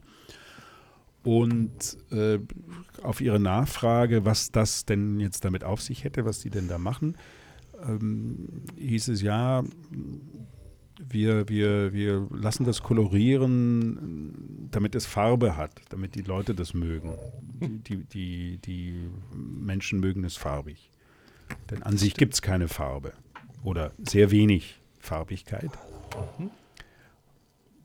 Und sie war da ganz äh, überrascht davon, weil sie das Ja. nicht verstanden hat, weil wenn das jetzt grau oder nicht farbig oder unfarbig ist, dann ist es so, das ist ja weiter kein Problem. Aber in, tatsächlich wurden, wurden dann bestimmte Blautöne und was auch immer äh, dort da verwandt wurden. Also wurden die nur hervorgehoben oder wurden die tatsächlich sozusagen, wurde es wirklich koloriert? Es wurde Also, koloriert. Ihrer Aussage nach wurde es koloriert, also für irgendwelche Poster und Postkarten Ja, ja. und was auch immer damit ähm, dann passiert. Aber ja. Also das ist interessant. Ich habe mir das, also wie sieht das Weltall wirklich aus oder wie sehen sozusagen Sterne wirklich aus? Die Bilder, die wir kennen vom Hubble-Teleskop, die ja sozusagen Referenzaufnahmen sind für unseren Blick nach draußen, die werden ja auch bearbeitet. Das sagt ja auch, glaube ich, die NASA. Die NASA sagt, die sind dann bearbeitet, da werden aus verschiedenen, aus Infrarotaufnahmen, aus Röntgenaufnahmen verschiedenes zusammengesetzt so dass man dann eigentlich, also das wäre ja auch ein Einfallstor zu sagen, dann he- helfen wir mal ein bisschen nach und kolorieren das Ganze, weil verblüffend ist ja das tatsächlich, wenn du in fremde Galaxien guckst und äh, äh, Spiralnebel siehst oder so, dass die von einer unglaublichen Farbigkeit sind. Aber du meinst, das ist gar nicht, das ist gar nicht echt. Im Grunde sind die grau. ich habe mir das nicht eingebildet. Das hat Frau Anderson erzählt. Und wenn, wenn man sich an die an den Funkspruch von Juri Gagarin erinnert, dann ging der ja ungefähr so, Dovaric, also Genossen, Genossen, dunkel ist es oder schwarz ist es im, im äh, Weltall schwarz. Aber das hatte er schon vorher vor, das zu sagen, bevor er da war. Ähnlich wie Armstrong ja auch schon vorher wusste, wie es sich anfühlt, wenn man den ersten Fuß auf den Mond setzt. so wie sich das anhört, äh, glaube ich, kam das Nee. in, im Moment, denn äh, es gibt auch da so eine Anekdote, dass dann äh, auf der sowjetischen äh, Raumstation, also auf, auf der Bodenstation natürlich, dass sie entsprechend genossen, alle genossen haben. Ähm, nein, dass die sehr verwundert waren über diese Aussage. So, Und dass sie in vielen Berichten er- diese, auf, äh, also diese Aussage auch nicht auftaucht, Ja. beziehungsweise nicht zitiert wird oder gerne auch weggeschnitten wurde, sprich zensiert oder einfach nicht ausgestrahlt. Und dass das dann erst später wieder aufkam. Also, weil das Verstehe. dann so. so Interessanter Blick ins Archiv der sowjetischen. Raumfahrt. Da bist du ja Spezialist offensichtlich. Wie hieß der Entwick wie hieß der große, der große Gegenspieler von Werder von Koroljew? Hieß der Koroljew? Ich glaube ja. Also das Erstaunliche ist ja, dass all das, was wir sozusagen als das Nonplusultra, jedenfalls in den, im letzten Jahrhundert, der Technik ansehen, also Raumfahrt, der Griff zu den Sternen, dass der von einzelnen Leuten, von einzelnen Personen sozusagen im hohen Maß, im hohen Maße initiiert und vorangetrieben wurden. Also Werner von Braun auf der einen Seite, Korolev auf der anderen Seite. Wobei ich nicht so viel darüber weiß, aber Korolev hat, glaube ich, eine ähnlich singuläre Rolle gespielt wie Werner von Braun bei der Entwicklung der Raketentechnik. Na, Frag zumindest ich als Experte in zumindest ist es das, was, äh, was darüber erzählt wird. Ich weiß es nicht. Ich, ich glaube auch, dass sich da so die Lesart ändert, dass es äh, jetzt wesentlich mehr darum geht, äh, klarzumachen, dass das Teams sind, die an irgendwelchen Dingen dieser Art arbeiten.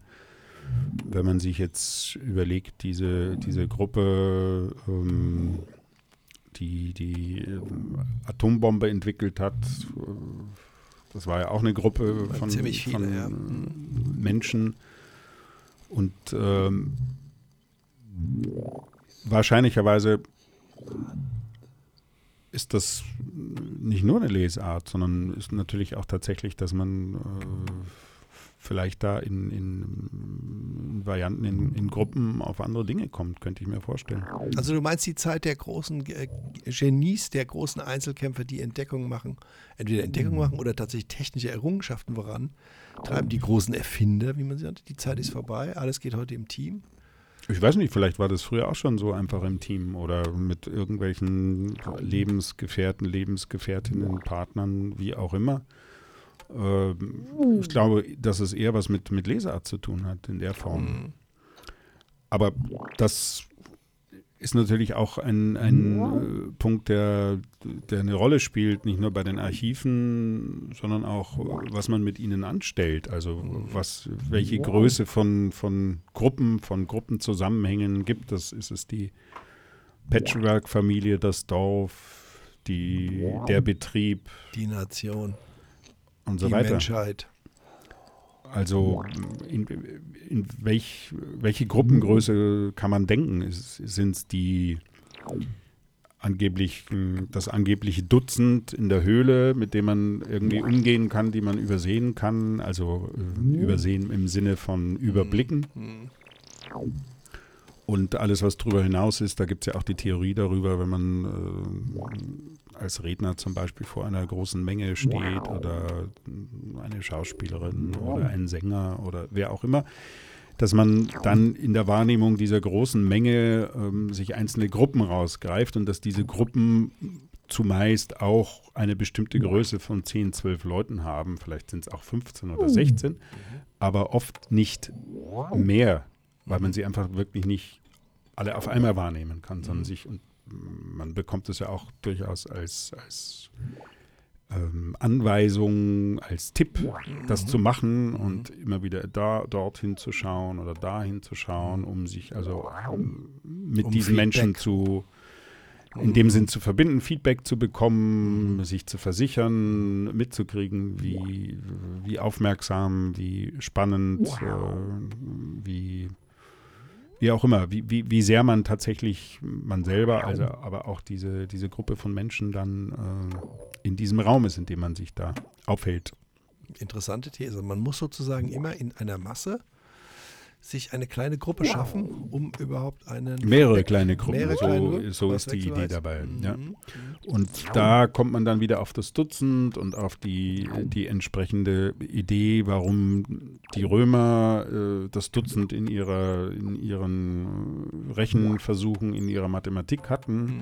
Bis hin zu diesem Punkt, dass man sich natürlich fragt, warum heute, sagt heute zwar niemand mehr, oder wann hast du das letzte Mal jemanden über einen Schockeier sprechen hören?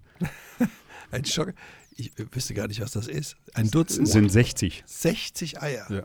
Ja, das ist eine Größenordnung. fünfmal, äh, sind fünf Dutzend, das ist ein Schock. Ja, da ich keinen Stand auf dem Markt habe, habe ich, weniger, habe ich selten mit dieser Größenordnung von 60 Eiern zu tun. Du? Aber die Waben, die großen Waben, die es, glaube ich, heute auch noch Sind bei nicht 60 äh, welchen. Supermarktanbieter 60? auch gibt, sind genau 60. Habe ich noch nie gezählt.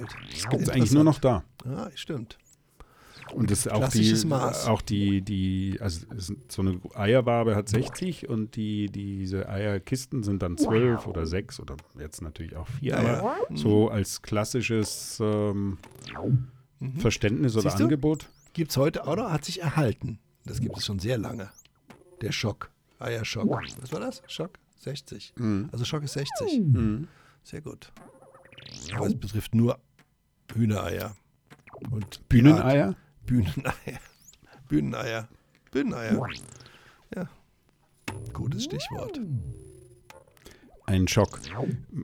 Vielleicht haben die Römer ja einfach auch nur, das ist eine andere Größenordnung, die es angeblich bei den Römern gab. Also die Gruppe, ähm, ich glaube, da haben immer zwölf in einem so einem Langzelt Genau. ähm, ge, ge, gehaust, Ja. gewohnt, äh, übernachtet, was auch immer sie da im Zelt gemacht haben. Das Die, die hatten tatsächlich eine sehr klare Vorstellung, dass immer bestimmte Maßeinheiten oder bestimmte Einheiten, eine bestimmte Zahl miteinander funktionieren hatten. Also alles andere wäre Chaos gewesen. Und das wollten Die sie nicht. wussten natürlich auch, äh, dass sie aus der Höhle kamen. Deswegen genau. haben sie einfach auch nur Genau, zwölf genommen. Genau. Und die wussten, noch 13. nicht, die wussten noch nicht die Vorteile der Schwarmintelligenz, also der unbegrenzten Zahl zu nutzen. Die Schwarmintelligenz, das ist etwas, ähm, was mit Mandelbrot zu tun hat. was damit zu tun hat, dass auch sozusagen große, große Einheiten irgendwie was Produktives leisten können, wenn man nicht erklären und erkennen kann, wo Zusammenhänge sind. Ja. Also jetzt sind wir von der Eierschale bis zum Schwarm. Ja, das war ja noch ein kurzer Sprung, aber zwischendrin waren wir im Die Weltall und äh, im Archiv und wir sind immer noch nicht bei der Wirtschaft gelandet. Ja. Wir haben ja noch ein paar Minuten. Ja. Das, Das schaffen wir noch. Na, versuch es. Das schaffen wir noch. Wir sind im Hintergrund begleitet, werden im Hintergrund begleitet von Sarah Washington und Knut Aufermann, Mobile Radio aus der schönen Moselgegend. Und das ist Radar Horizon oder Radar Horizont auf Reboot FM. Noch live aus dem Studio des Haus der Kulturen der Welt.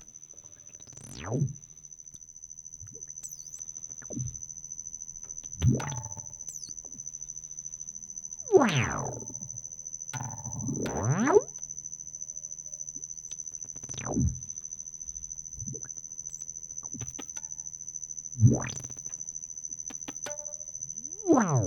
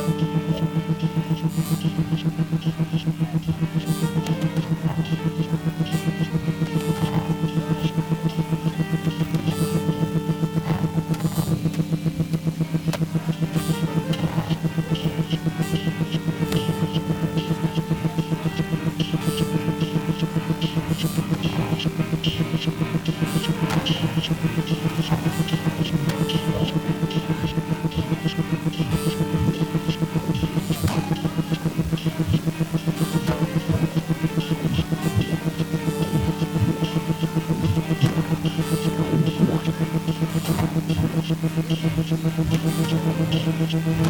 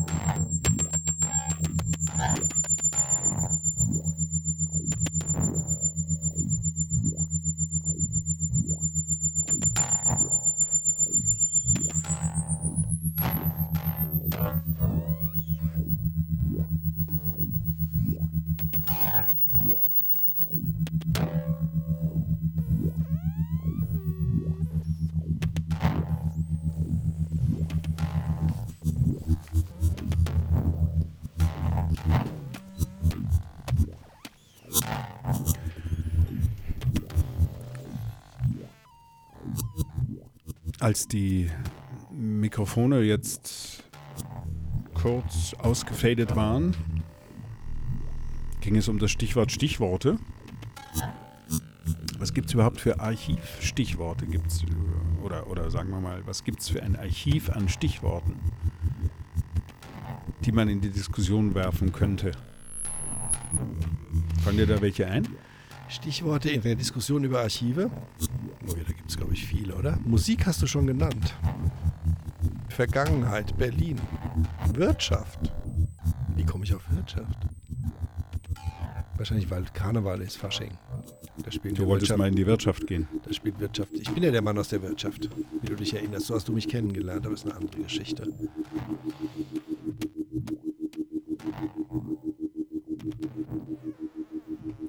Stelle mir das gerade vor, der Mann aus der Wirtschaft und dann kommt man aus so einem Lokal raus dann. Aber so war das Heute- überhaupt nicht. Nee, so war das gar nicht gemeint. Aber es ist eine schöne Analogie. Da kommt der Ja, Mann, da der- kommt, im- Männer kommen im- aus der Wirtschaft. Im südlichen, deutschsprachigen südlichen Gefilden heißt es ja Wirtschaft.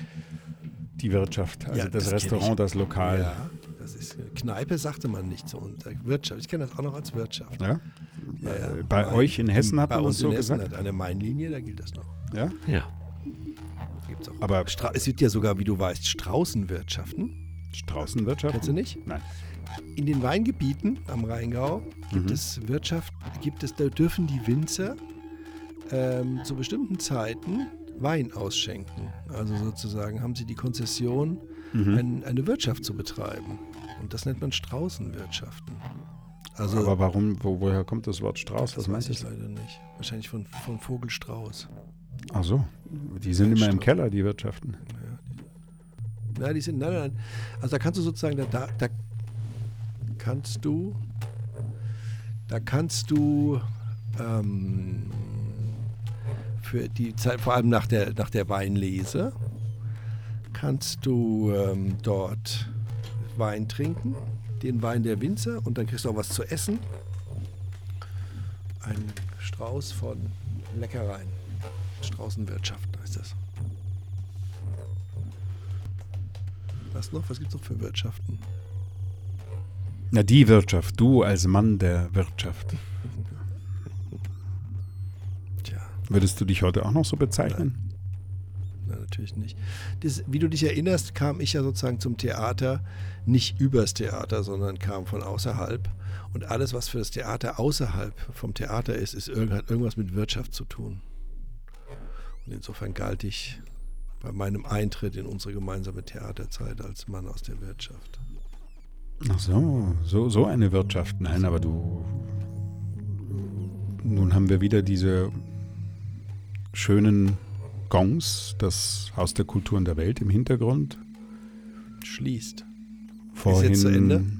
dachte ich tatsächlich, dass dieser Gong in einer unserer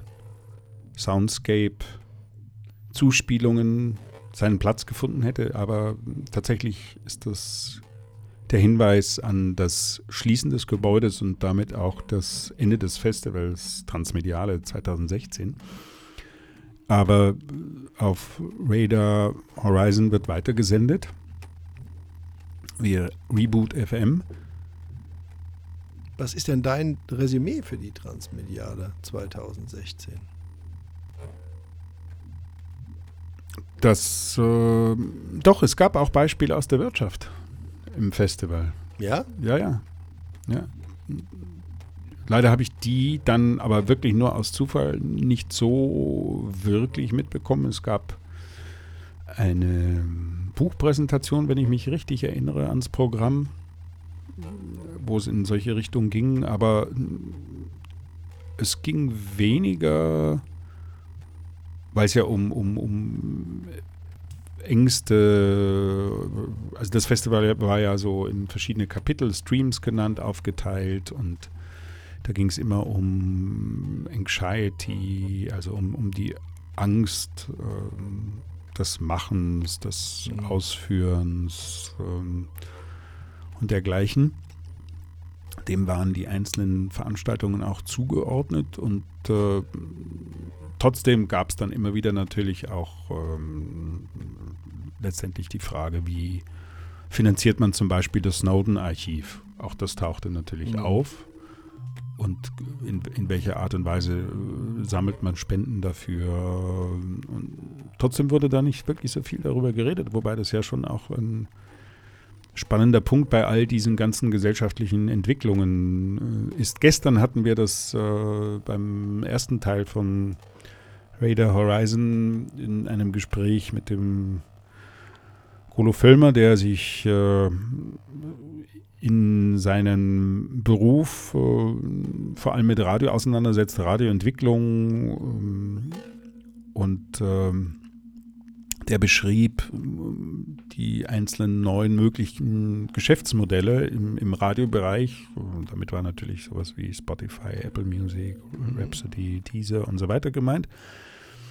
Und trotzdem aus, diesem, aus diesen Geschäftsmodellen heraus ähm, es sich dann wiederum die Verschiebung eines anderen Geschäftsmodells, nämlich das äh, der Idee oder des breit angelegten ähm, Geschäftsplanes für DAB, DAB, für digitale äh, Broadcasting, digitalen Rundfunk, wie sehr sich das wiederum verschiebt. Äh, nur nochmal so als Hintergrund, äh, jetzt für dich, die Idee war ja, dass man innerhalb äh, von kurzer Zeit an sich vorhergesagt war, schon längst die Abschaltung der Ja. UKW-Frequenzen, dass die Radios nur noch digital senden würden und im Grunde die Frequenzen sind nicht abgeschaltet, aber auf denen wird nicht mehr gesendet. Das heißt, das wäre dann eigentlich Freiraum, den man dann ja auch als Commons bezeichnen kann, als öffentlichen Raum, der ja auch ist, auch wenn niemand den sogenannten Äther sehen kann und so weiter und so weiter, aber trotzdem ist es natürlich vorhanden. Also könnte man das dann für vielfältige Aktivitäten nutzen. Und jetzt der tatsächlichen Entwicklung zu folgen, äh, bedeutet das im Moment aber in Europa, dass also dieser digitale Rundfunk nicht wirklich dem mit Erfolg gesegnet ist, sondern sich das, wenn überhaupt es je stattfinden wird, dann noch weiter hinauszögert und also die weiterhin auch die Rundfunkanstalten und Privatradios weiterhin auch auf UKW ja. senden werden, zumindest in den nächsten zehn Jahren. Das war so ungefähr der Zeitraum, über den gesprochen wurde. Und das ist natürlich ein, ein, ein ganz spannender Punkt, weil überall diese ähm, Zeiträume eine, eine äh, Rolle spielen. Und auch wenn man das jetzt ganz schwer in diesen Archivbegriff hinein äh, hatte das für mich schon auch eine äh, Verbindung damit, denn Wirtschaften im weitesten Sinne hat natürlich auch immer wieder was mit Zeit zu tun. Also in wie kurzer Zeit oder wie langer Zeit rechnet sich etwas, um das mal so zusammenzufassen. Und damit ist man natürlich auch bei der Frage, was kostet das dann ein ähm, Archiv aufrecht äh, zu halten, die Archivierung voranzutreiben und dergleichen. Und wie sich das dann entsprechend erwirtschaften lässt, ist natürlich auch eine gesellschaftliche mhm. Frage. Aber ist es nicht so, dass gerade was die Radiokunst angeht, dass die Schätze, die die Rundfunkanstalten noch haben, in ihren Archiven, in ihren Radioarchiven, Hörspiele, Features, dass man das heute ungeheuer zu schätzen weiß wenn es auch nicht massentauglich ist. Ja, da gibt es verhältnismäßig neue Entwicklungen. Im Moment, äh, vor zehn Jahren gab es ja schon mal die äh, Radiorevolten. In diesem Jahr wird es auch wieder Radiorevolten geben. Vor zehn Jahren, 2006, haben die Radiorevolten in Halle stattfindend damals und auch in diesem Jahr wird es wieder in Halle stattfinden. Wann wird es sein? Im Oktober diesen Jahres. Also hier Radar Horizon in, im Zusammenhang mit dieser, dieser Art von Prolog-Teilen für diese Radio-Radar-Geschichte, für dieses Radio-Radar-Projekt hat auch damit zu tun. Wird also auch anlässlich dieser Radio-Revolten-Festival-Tage, das ist einen ganzen Monat lang ähm, in Halle dann auch senden, hoch heraus, hinaus von den Hausmannstürmen. Ähm, aber zurück zu der Frage, vor zehn Jahren wurde das diskutiert auf den Radiorevolten. Damals ging es um die Zukunft des Radios, wie äh, mit den Archiven umgehen und besonders ging es um den Zugriff auf die äh, Rundfunkarchive. Mhm. Einmal auf die rechtliche Frage, dass ja dieses Archiv oder die, die, die, der Inhalt des Archives ja schon gezahlt ist. Ja, ja. Und im Grunde jeder Steuerzahler eigentlich darauf Zugriff haben ja. müsste, weil er sich in irgendeiner Form daran beteiligt hat. Und tatsächlich ist die Entwicklung jetzt so, äh, damals war das noch nicht so klar, ob das so sein wird. Das wurde immer eingefordert, äh, hat sich jetzt dorthin entwickelt, dass also die Bürgerradios, Community Radios, auf Deutsch ja gerne Bürgerradios oder Freiradios genannt, äh, Zugriff bekommen sollen zu diesen, mhm. Auf diese Radioarchive. Was natürlich dann auch tatsächlich die äh, Qualität, die du angesprochen hast, äh, entsprechend erhöht, wenn man solche wirklich gehaltvollen äh, Archivbestandteile dann wiedersenden kann, mhm. samplen kann, was auch immer man mhm. damit äh, anfangen wird.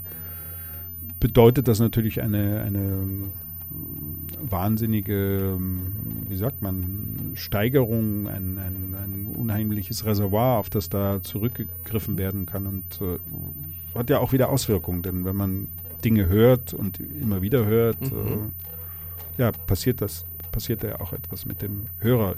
Es ist nicht nur so zu hoffen, sondern ja auch äh, sagt das Archiv Geschichte.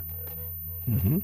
Das wäre doch schön. Das ist doch ein schönes, schönes Schlusswort für Archiv und Archivgeschichte. Da freuen wir uns doch schon auf das Öffnen der Radioarchive in den, in den unendlichen Weiten der Community Radios. Ja gut, in diesem Jahr äh, auf dem Festival Radio Revolten 2 wird es äh, einen, einen, wie sagt man, einen Querschnitt geben, einen, einen äh, Licht auf das, was im Moment im Feld der Radiokunst und anverwandten Künsten äh, passiert.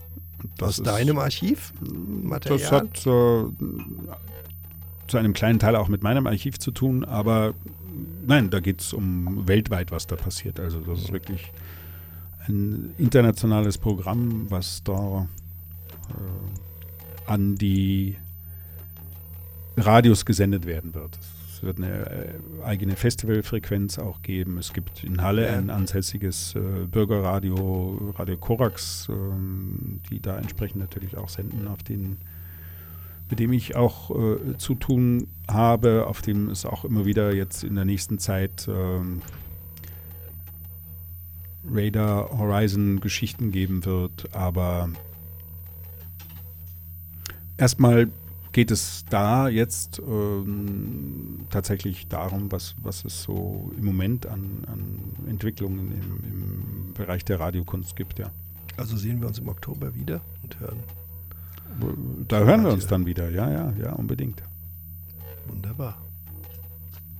Und dann sprechen wir über Wirtschaft. Über nichts anderes. Abgemacht. Gerne. Dann bedanke ich mich bei dir, Christoph Kaldonek. Ich danke dir, Maron Langer-Philipsen.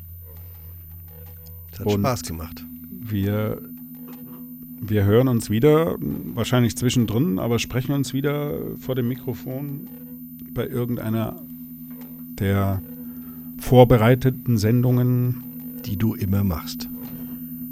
und dann natürlich ganz besonders im Oktober in Halle. Unbedingt. Danke. Danke dir.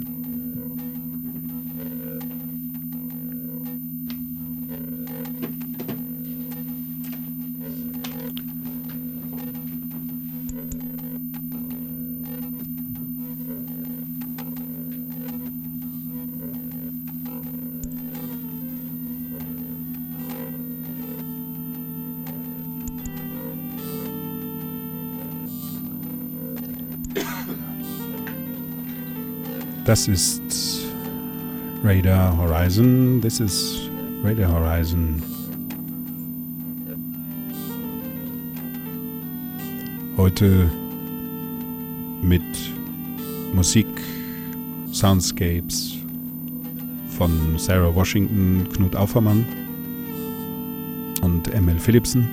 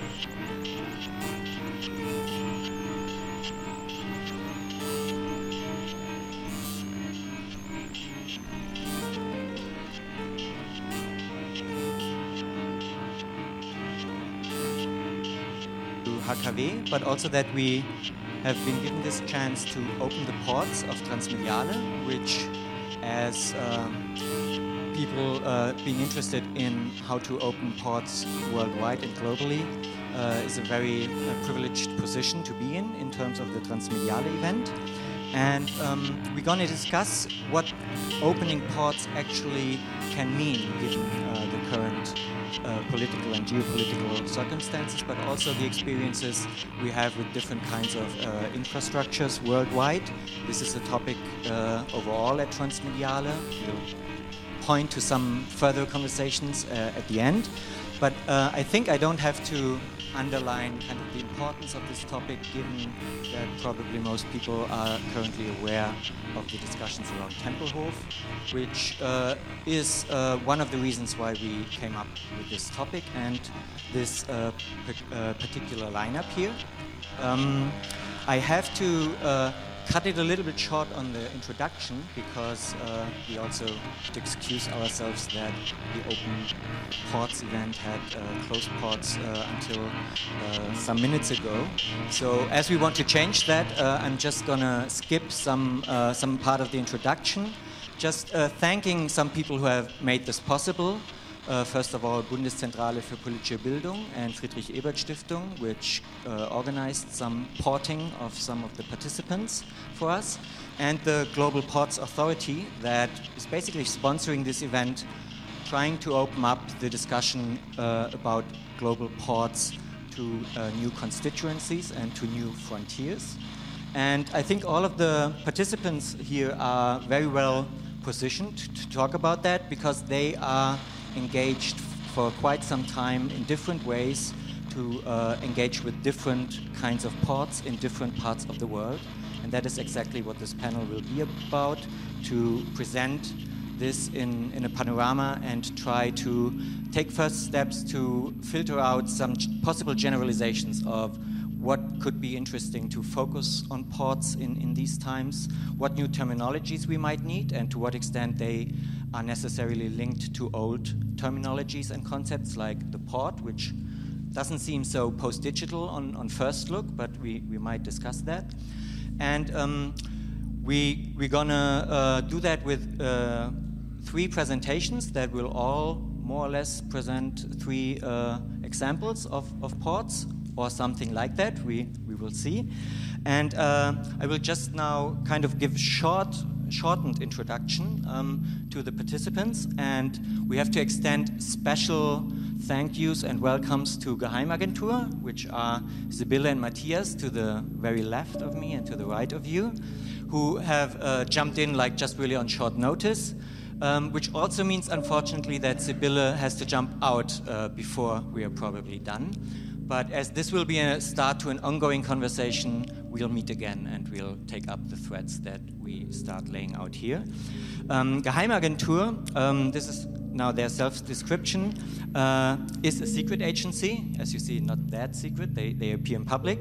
But um, they produce situations and institutions that appear to be fictional but nonetheless withstand the test of reality.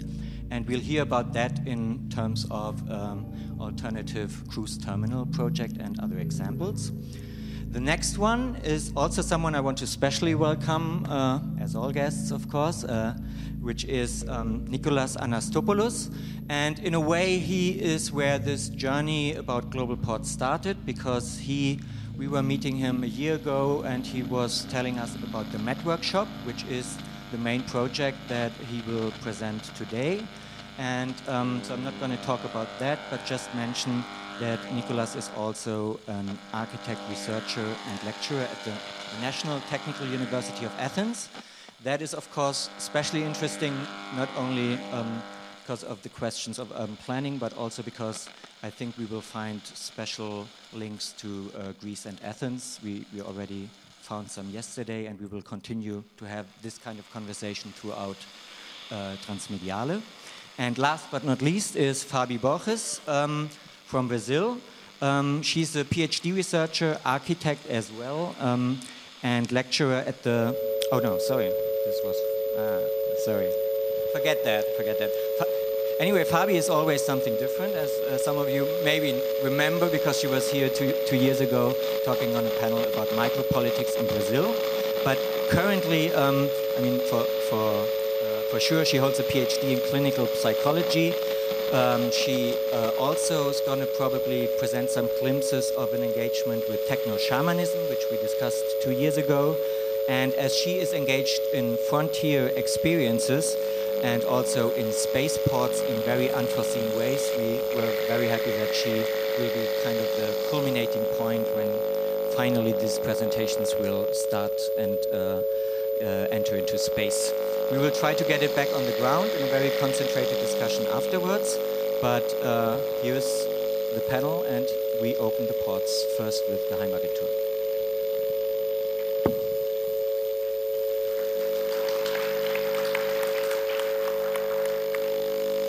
So, what is a port? Let's assume a port is an access point between liquid and solid, connecting the local with the global. In theories about the global city, the relation between the local and the global has often been described in terms of solids and liquids, solid localities versus the global fluidities of data, information, and money. And wherever the global and the local are connected, there is a port. So, if we want to have a say in regard to how the local and the global coexist and are connected, we have to start to fight for control over ports, much more than we did so far. All kinds of ports, actually. So, let's start with an easy one.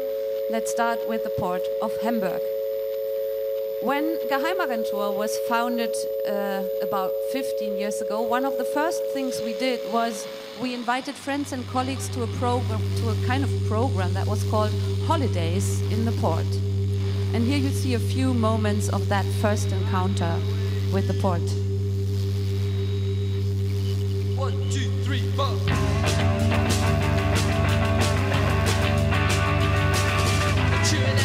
At a bubble gum. The sun is out, you know, and I want some.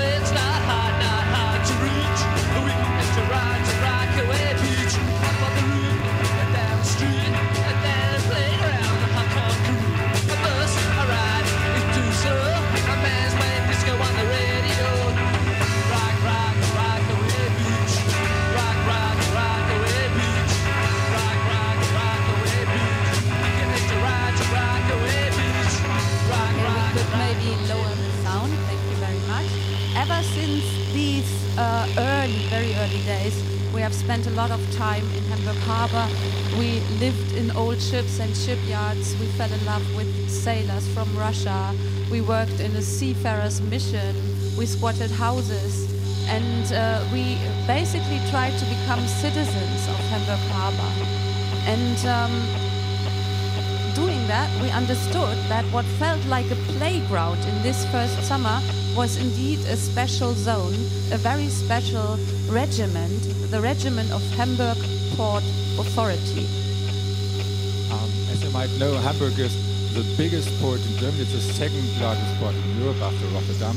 And as you can well imagine, there is a regulating body having control over that port. And that's the Hamburg Port Authority. Maybe um, that's the logo of Hamburg Port Authority. Um, the city of Hamburg considers itself to be inseparably connected to the harbor, and not only economically, but also um, ideologically or mythologically. If you do a Google image search on Hamburg, not Hamburg Harbor, but just Hamburg, um, no. Um, ah, here you go. Um, you get loads and loads and loads of images of the harbor. So the city and the harbor are sort of conceived of being inseparable, and the body regulating that is Hamburg Port Authority. Um, it's, it should be part of the city government, and legally it somehow is. In fact, it's not. In fact, Hamburg Port Authority is a state within a state. It's a fiefdom, something like that. The harbor comprises about a tenth of the whole city area, and Hamburg Port Authority owns the majority of all the land there. They organize all the infrastructure, and they rent out all, basically, all of the buildings in there. The Hamburg Port Authority is the cops, the judges, and the lawmakers. And they're famous for not to be argued with. And nevertheless, we managed to live and work in the harbor in some way or the other. And sometimes we felt like tank girl and water and power that was the HPR. And uh, so we understood that during the latter half of the 20th century, the access to the ocean has been monopolized and restricted more than any other resource on this planet. The access points between the solid and the liquid are actually controlled like military bases. And what is true for Hamburg is true for most harbor cities worldwide, may it be London, New York, or Shanghai. The ports, as points of access between cities and sea, between the local and the global, have been offshored in a way. They have been taken from the citizens of these cities and turned into special zones governed by port authorities, hermetic bodies beyond citizens' control. They are inaccessible and utterly unusable for anyone outside of the corporate structures of maritime transport and tourism industries. And now, after they took these access points from us, they try to sell it to us, sell to us what we have lost. They turn the port into a spectacle and the maritime history of Hamburg into an asset for entertainment industries including the pirates of Hamburg, Störtebeker and his liquidators, who 600 years ago were decapitated by the Northern Port Authority of that time, the Hanse. Only the children of Hamburg, who are used to playing pirates a lot, found it strange when a few years ago pirates from Somalia, who had captured a ship owned by a company from Hamburg Harbor, were brought to Hamburg for trial. Geheimagentur found that the children asked the right questions about this situation, namely, how come that the pirates escaped from the books and the films, and why does nobody like them anymore? And so we recorded 60 questions children would like to ask a real pirate, and we uh, recorded them with the children in pirate costumes. And we brought these 60 questions in an odyssey travel to Africa, to the Somalian part of Nairobi, where we met in a clandestine fashion with a group of former Somalian pirates. And those pirates answered the questions of the children, which was again recorded by us and brought back to the children of Hamburg. And you will see now one question and one answer of this, this uh, work as an example. Im Spiel ist das ja so, dass es den Leuten, also mir zu- sozusagen Spaß macht, Leute auszurauben und Leute zu töten, ja, Geld zu bekommen, auf einmal so. Und meine Frage ist, ob das in, im echten Pirat, also bei den echten Piraten, also bei euch auch richtig so ist, dass es Spaß macht. Es ist ein schwieriges Leben. Auf der einen Seite hast du das Geld, aber auf der anderen Seite kannst du sowieso den ganzen Tag nicht essen, weil du immer Angst hast. So pirates are sold to us as some sort of commodified form of adventure, and another way the culture industry tries to sell us the open seas is the cruise industries. As you might have heard, the cruising ship industry is booming right now. It's booming in Hamburg as well. We're now having three cruise terminals, and the city and the HPA, the Hamburg Port Authority, are pumping money into that, actually pumping public money into that. Um, oh, would you please? Um, oh, thank you so much.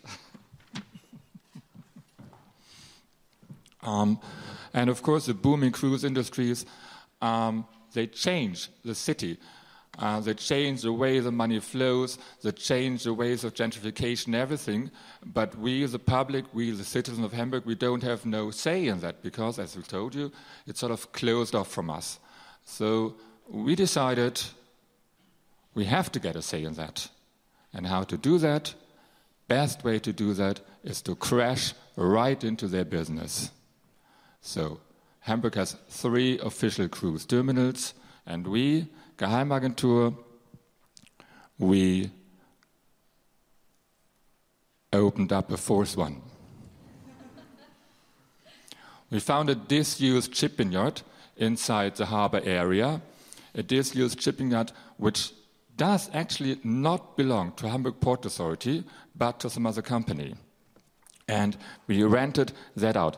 We set up a program for 10 days. We've had um, a movie night, we've had a bar, we've had a sauna, um, we were doing all sorts of excursions, workshops. We were having a harbor saloon where activists all over the harbor area would come together and network and develop, check, uh, programs for what to do further on. We had a harbor conference with international artists and academics working on the topic of the open seas. And we were building a raft. Uh, that was all very fine, but in the beginning we did not have access to water. Also, our shipping dock was right on the bank of the water, and also it did not belong to Harbor Port Authority. Harbor Port Authority said, Well, yes, you know, but the water belongs to us. So you ain't gonna go into that water. There's no swimming, no bathing, no canoeing. You are not going to have any boat from here up to the open sea. And we said, okay, let's do it anyway. And that's how the next few days turned out. It's, it's something uh, we decided to call uh, research and practice. Um, in Hamburg Harbor, things are really, really, they're over-regulated in many ways, and then again, they're under-regulated. That means you get stuck loads and loads and loads of times. Like we could not get permission, official permission, to get into the water. But then you meet someone who's working on a boat or on a shipyard or on a docks or something, and they tell you how to do it, and you find a loophole for you. So it's clearly regulated, but out of connections and informal knowledge and practical knowledge, you will mostly find a way of doing things. Uh, we got like 10 minutes time, right? Okay. Um, access to water. I skip. Okay, access to water. Um, you see, Hamburg considers itself to be a city at the water. Stadt am Wasser. And ironically, that's exactly how it is. Hamburg is not a city living with the water or living on the water or having public space on water or something. Hamburg is a city at the water, which is to say, you as a citizen, you can go up to the harbor front and you can stand there at the railings and you look across the river and you see all the cranes and the docks and the ships. And it's like you're looking at a wallpaper. That should be changed, we think. So, um, so uh, we made an excursion. Um, we made an excursion to meet our competitors, to meet the cruise ship Aida, and along we brought an iceberg. We thought it would be nice to have um, like a photo safari, a photo opportunity to do some Titanic style photo shooting, cruise ship Aida, iceberg, photo. So we set out, and we are nearly there, and we got intercepted. That's water police, and then something really interesting happened. Water police intercepted us, and we had a talk with them, and all of a sudden, a massive mass entangled, like our right to manifestation. They're concerned about safety on the waterways, and Hamburg port authorities stake in the cruise industries. So what happened? Water police said, okay, we're going to tell you back, it's a really windy day, we're going to help you out, we bring you back home safe to your harbor, and we are not going to press charges against you. And everything was fine, and we left. And then water police was made by Hamburg Port Authority to follow the tourist boat we chartered for all the photo people, stopped that boat and asked for personal data of every passenger. That's how Hamburg Port Authority works. Um, the raft. Oh, maybe maybe skip the raft. Maybe you can see the raft. It says right to the harbor. Mm, and the raft is a fantastically simple structure. Mm, and we've had a marriage on the raft. Um, because we, when, we, when we jumped onto the raft, we thought about exterritoriality and having our own space on the open seas. And we came to the idea of exterritoriality because of the ex-territory project from Israel and Palestine. Um, they took photos from Middle East, uh, took films from Middle East filmmakers, and projected them on the sails of Israeli boats swimming in international waters, uh, thus forming a platform in transit.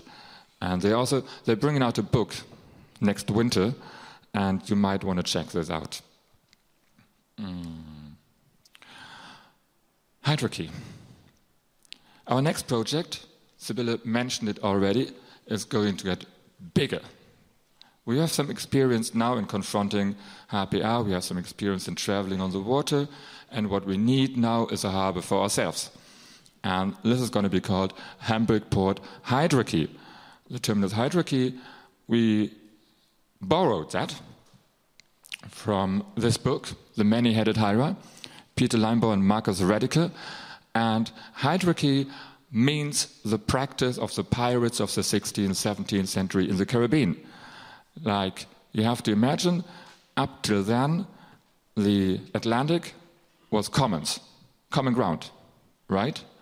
And then the emerging capitalist class, mainly the English, the mercantile fleets, and the military might, they sort of privatized public space, as they did with the commons in England themselves, like the, the common ground, the pastures. Um, and the pirates reacted to that in repossessing the Atlantic.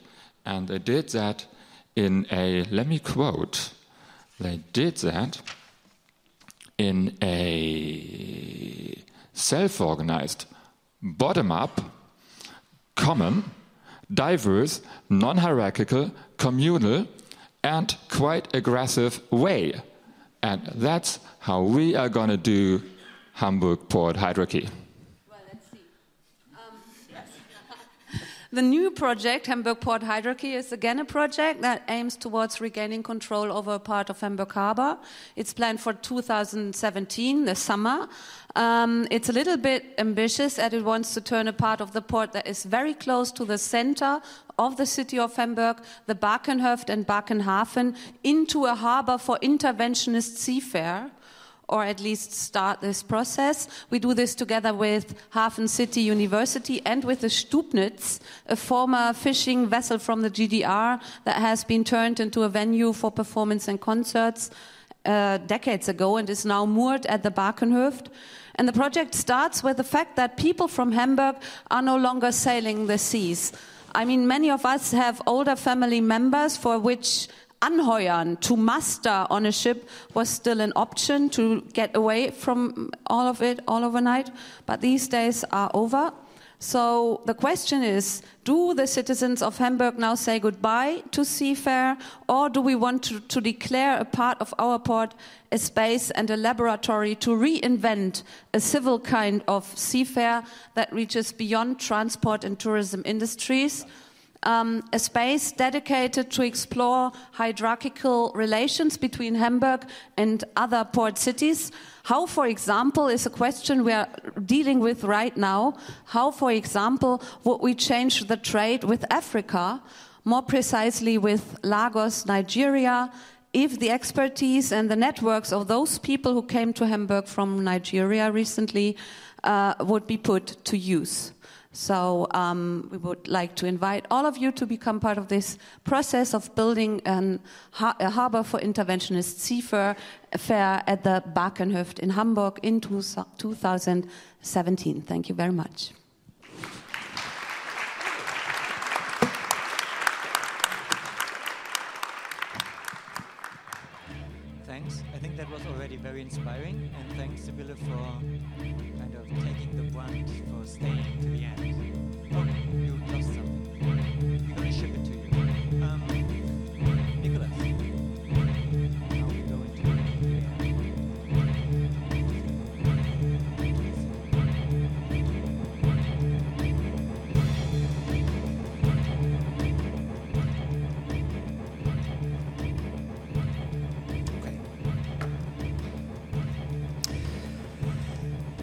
Hello, everyone. Um, I think uh, For what I have to say, it would be a good idea to start by uh, giving you some insight into uh, what I have been doing and um, into my research interests, let's say, of the past few years. As uh, Oliver mentioned, I'm an architect and um, I have been researching um, aspects of the urban commons. I've been researching aspects of communities, uh, systems, and complexity. And um, for the last few years, uh, also peer to peer production, which I'm going to talk about soon. Um, two years ago, I uh, ended up conducting research in Ecuador, and um, I was fortunate to be able to co- collaborate during that time with um, another group of researchers that was um, uh, conducting also research funded by uh, the state of Ecuador on um, a project which was called Flock Society, which stands for Free, Liber, Open Knowledge Society. And it was uh, coordinated by Michelle Bowens. And um, it was dealing very much with uh, concepts of peer production, uh, cooperative economy, um, and the commons. Um, so when I was there, I happened upon uh, the former airport of Quito, which is Mariscal Sucre, uh, currently Parque Bicentenario. It's an amazing place because in uh, one year's time it was converted from um, uh, an airport into a space which is uh, open to the citizens who take advantage of uh, this openness for um, biking, picnicking, just enjoying themselves um, every day. And um, soon after that, after this first um, amazing experience, uh, there was um, a uh, conference that took place, a workshop rather, which was uh, mapping the commons of Quito, which was um, an interesting coincidence. It was an event that I participated with a lecture, and it was a coincidence because this workshop originally uh, began, it has a genealogy which um, goes back to my hometown, which is Athens. Mapping the Commons was um, a workshop that was conceived and took place in Athens uh, by a colleague from my university and also by a good friend, Daphne Dragona, who is uh, very much affiliated to Transmediale. I don't know if she's here right now. Um, so, anyway, during that uh, uh, Mapping the Commons of Quito workshop, the former airport of Quito was brought up as a space that could potentially function as a as an urban commons. And soon after that, um, talking with Daphne over Skype, I realized that uh, um, the referendum was about to take place here in Berlin about the case of Tempelhof. And uh, coming from Athens, where there is another former airport, Elliniko, which has been um, uh, marred with all sorts of uh, problems and regressions between becoming a park and being privatized. Uh, the idea of this workshop was born. It's uh, the Met workshop, which tries to link three case studies of uh, former airports which are connected by their centrality, being um, part of the urban fabric of the city that they belong. And um, these are uh, Mariscal Sucre Elliniko, and Tempelhof. And this connection created uh, a workshop with the initials of the three airports Mariscal Sucre, Elliniko, and Tempelhof. And uh, besides being an acronym, it also makes sense as um, a shortcut to metropolitan, metropolitan commons for that matter. So here we are. Um, we have uh, these uh, three case studies, which are um, connected by their centrality in the cities that they belong to, uh, connected by the fact of being in transition and in a precarious state, I would uh, dare to say, for all three of them, including Tempelhof, as I understand, things are again not um, settled as we thought they would be two years ago. And um, these are just some of the reference, or uh, perhaps we would say we could say uh, sources of inspiration for this work. Again, it's the Flock Society project that I mentioned, and the Mapping the Commons of Quito workshop. Um, the peer-to-peer foundation, which uh, explores or all um, uh, instances of peer-to-peer uh, cooperation and production are currently um, happening in the world, and also the uh, commons transition. Um, so I guess all four of them uh, could be thought as the pillars of this um, idea. Um, so if we take the word airport and um, get rid of uh, the air, we are left with the word port, which, uh, if we look at it in Wikipedia, we find that uh, it indicates a location on a coast or shore where ships uh, transfer people or cargo. But um, in our times, port also indicates in the digital world um, a point of, co- of, contact between different devices. So, port, for all uh, purposes, indicates uh, connections. And we are in need of uh, redefining what these connections would be. Um, currently, former airports um, currently former airports twilight zones, um, I would say, in the urban fabric. But this could be different. I guess uh, citizens could have a say into what would happen with them. It's uh, quite strange that we have such big spaces strange in the middle of the city. We have such uh, big spaces in the middle of unheard of, perhaps, because usually the city extends in an outward manner and all of a sudden, we have uh, these um, central spaces becoming available for grabs, whatever would that be. Why shouldn't the citizens be able to decide on what the future of their cities is going to be? And I ask this question because I think that um, these spaces are largely going to define the future of the cities that they belong to.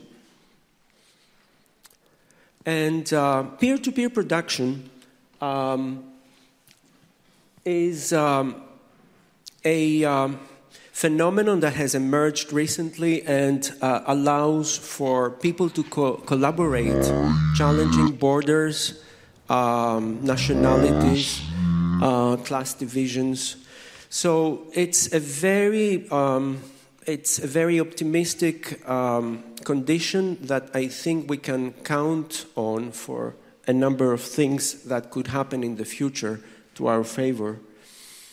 So, some research questions that uh, have um, arisen from this uh, project is what what would happen if three groups that already exist um, working actively around each one of these three case studies could uh, get to meet each other digitally, could get to exchange uh, experiences, collaborate, and um, produce something that we perhaps couldn't even uh, imagine what it could be at the moment.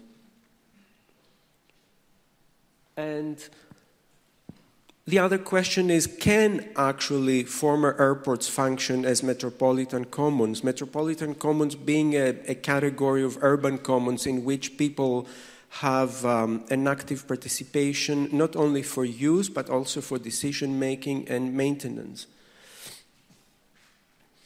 Um, so basically, this is uh, a question centering around the uh, emergence of um, the commons in various aspects of uh, human activity, both material and immaterial. Uh, I consider this a hybrid um, category between private and public, which um, frees us from this um, polarity which um, seems to generate so much anxiety and um, conflict in our times. So these are the three timelines uh, that uh, have to do with uh, the history of these uh, airports and show what has been going on in the past few years. Um, the concept about um, peer-to-peer production in an alter globalization uh, context that we live in, and some um, some dilemmas or conflicts around all these spaces. Um, would they end up uh, being spaces that allow flow and openness, or enclosures? It's something that we see happening in. Uh, uh, some places more than other. Elinico is um, under threat of uh, privatization and enclosure for profit. Um, there's, of course, um, many geopolitical imbalances that um, maybe you can begin um, uh, suspecting because, um, by coincidence, these three ports, um, the ones uh, in Berlin, uh, Athens, and uh, Quito, have uh, some interesting uh, connections in, uh, at the political sphere. You know, of course, of the current crisis in Greece and the conflict between the German state and the Greek state. And maybe you have um, become aware of the condition that uh, Ecuador was uh, in about 10 years ago, with um, mired with debt, uh, which was able to um, contest through a, a uh, debt audit that um, was able to declare a percentage of that debt um, illegal. So Greece and Ecuador, in another different uh, way, have a connection there that I'm very much interested in.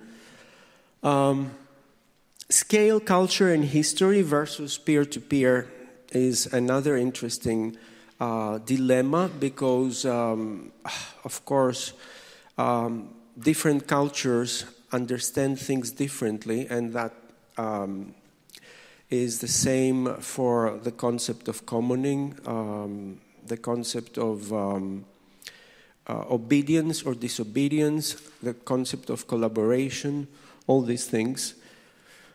Uh, but as I said, peer to peer seems to be a uh, thriving culture in all three um, places, in all three states. So that makes it for me a very hopeful um, case.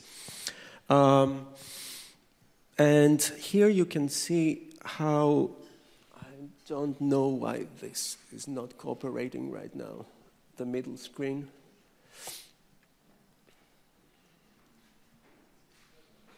The middle screen is supposed to be having um, another um, shot with uh, images from Elinico. I don't know. Let's see. seems to have stopped functioning. Um, I don't know if there's anything we can do about the middle screen. Perhaps.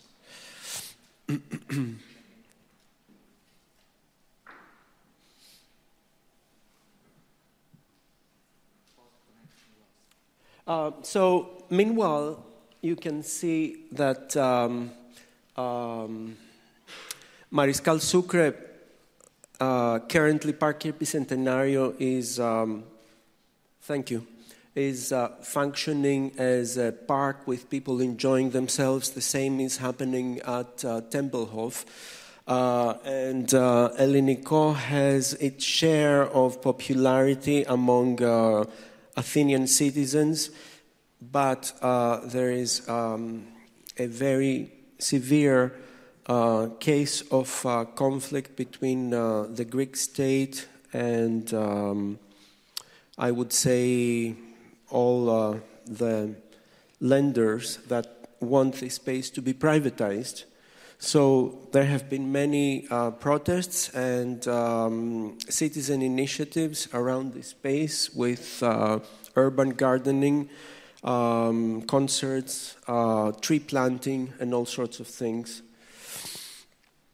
So this is um, just um, a conceptual diagram of uh, what we are trying to do by linking together these uh, three case studies and already existing groups working around them um, in uh, producing uh, governance research, participatory design research, and social process research. Um, and um, um, the, the idea is that already existing ecosystems uh, of uh, people working around each one of these three case studies could uh, be linked. So we could see, hopefully, people working around Tempelhof collaborating with people working around Athens and Elinico or around Mariscal Sucre, Parque Bicentenario. And um, this is something that I really look forward to. I don't know where it's going to lead, but I um, am uh, working on it. And um, uh, what we have been doing so far is that uh, methodologically we have uh, had uh, local workshops in each one of the three cities uh, with um, the uh, Quito workshop on the left side and uh, the Athens workshop in the middle. Uh, the first one took place in September in Quito. The second one uh, in Athens was uh, in uh, beginning of November, and uh, the one that should be on the right screen just happened two days ago, actually, and we're really proud about it at uh, Chile Palais. and in each one of these workshops, we have um, uh, we have um, Skype connection with uh, people from the other two ports. And um, so, um, besides uh, introducing each one of the uh, groups to the other two groups, um, an exchange is uh, beginning to happen. So, this is something that um, is really very productive. And um, what we are hoping to do next is to be able to have uh, some um, uh, localized workshops involving students uh, and citizens around participatory governance and participatory design. And um, hopefully, if all goes well, this is going to happen uh, um, as the next step uh, this coming summer in Quito again. And um, I think that's it. There is a lag in uh, uh, the sequence of photographs, but perhaps if you pr- press uh, three more times, we can see, uh, besides the respondents at uh, the Quito workshop, Oliver himself and Antonius Brumas, and a few more other good people, among, uh, among them a Brazilian, which brings us to Fabi. And um, that's it for now. Thank you.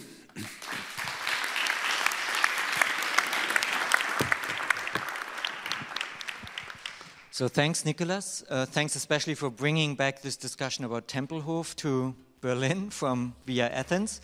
Uh, I think there's much more to be discussed about that, and we, of course, have much more um, to uh, follow up there. There will be some information on how we plan to do that, but um, kind of deviating now and circumventing the Tempelhof complex system as we see it unfolding at the moment, or uh, exploding and imploding. Uh, we rather go into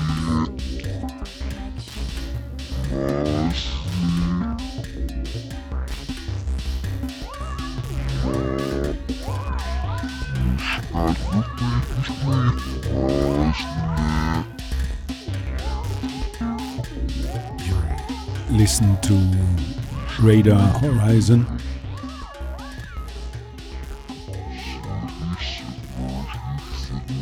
This is Radar Horizon Reboot FM at Reboot FM live from the studio in the HKW where some moments ago the Transmediale Festival had an end and uh, the last 45 minutes we were listening to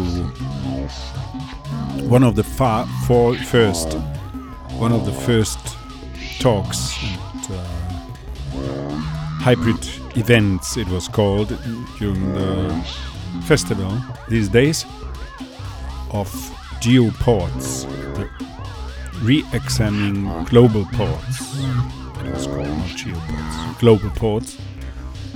And we stepped into the descriptions of Geheimagentur and then secondly we heard Nicholas Anastasopoulos Nicholas Anastasopoulos about his vision and especially his practical work with all kinds of ports,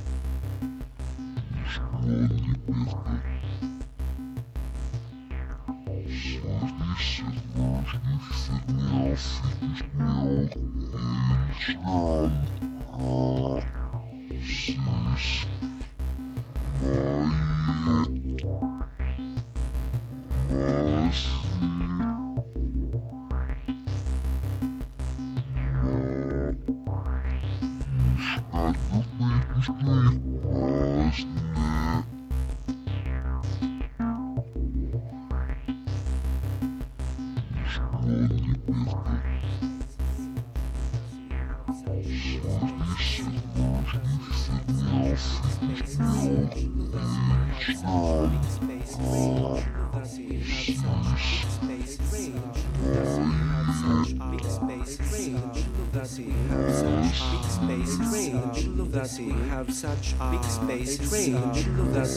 have such big space in the middle of the. We have such big spaces in the middle of the. We have such big spaces in the middle of the. We have such big spaces in the middle of the. We have such big spaces in the middle of the. We have such big spaces in the middle of. We have such big in the middle of the. We have such big spaces in the middle of. We have such big in the middle of the. We have such big spaces in the middle of have such big in the. We have such big space in.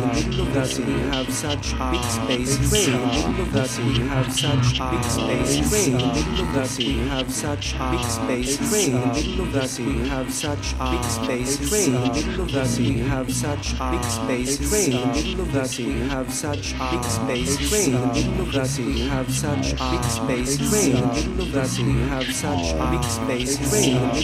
big we have such big spaces in the that we have such big spaces in that we have such big spaces in that we have such big spaces in that we have such big spaces in that we have such big spaces in that we have such big spaces in that we have such big spaces in that we have such big spaces in that we have such big spaces in that we have such big space range that we have such big space range that we have such big space range that we have such big space range that we have such big space range that we have such big space range that we have such big space range that we have such big space range that we have such big space range that we have such big space range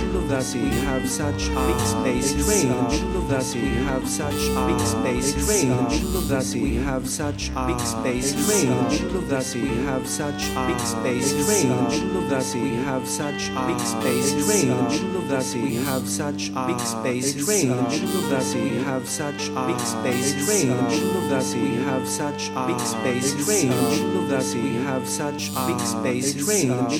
We have such big spaces in that we have such a big space a train in the middle of the sea. we have such a big space a train in the middle of the sea. we have such a big space a train in the middle of the sea. we have such a big space a train in the middle of the sea. we have such a big space a train in the middle of the sea. we have such a big space a train in the middle of the sea. we have such a big space a train in the middle of the sea. we have such a big space a train in the middle of the sea. we have such a big space a train in the middle of that we have such a big space in the middle of that we have such big space range that we have such big space range that we have such big space range that we have such big space range that we have such big space range that we have such big space range that we have such big space range that we have such big space range that we have such big space range that we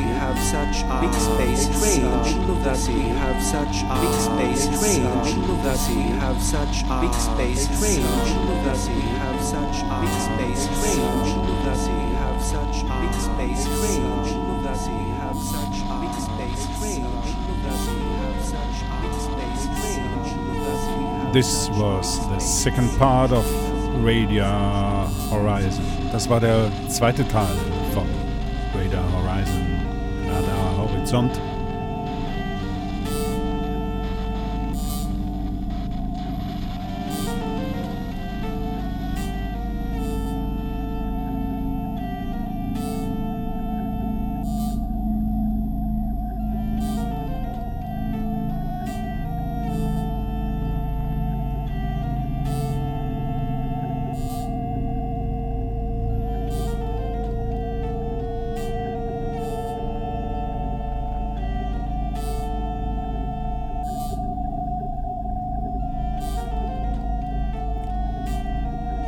Radar Horizon is a serial of prologues for the project Radio Radar. Soundscapes and talks about all geographies and new ones, visions and no future contemporary conversations in the light of the current festivals, in fact. Today, these festivals and the Transmediale and Club Transmediale 2016. But Radar Horizon will have other parts and for sure references to the festivals throughout the next months up till the moment when Radio Radar itself is happening in October 2016 in Halle and of course online in the connection with the festival Radio Revolten 2. But this part, the second part, was in collaboration in the musical and soundscape collaboration with Sarah Washington, Knut Aufermann, and their mobile radio. Coming from a village in the Mosel part of West Germany to the radio studio of Reboot FM in HKW here in Berlin.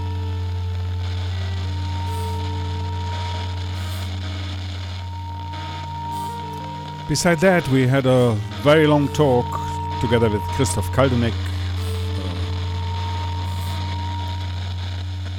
dramaturg and expert in archives and other cultures. Das war der zweite Teil von Radar Horizon, von Radar Horizont.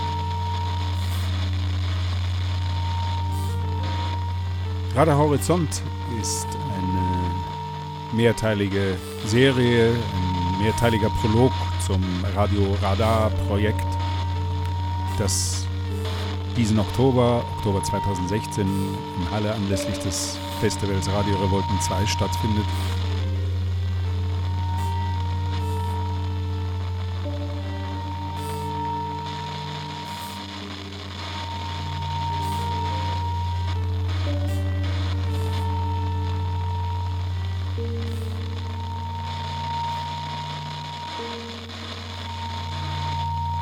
Mehrteilige Prolog von Radar Horizon.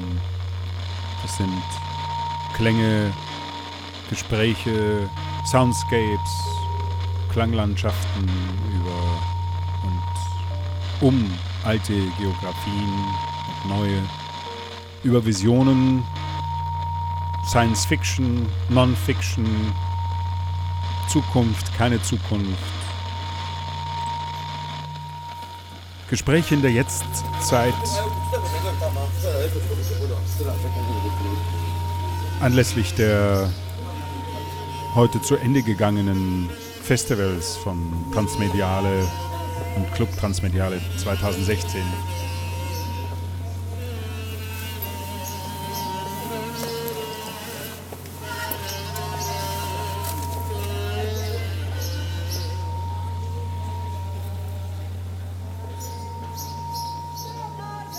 Radar Horizon.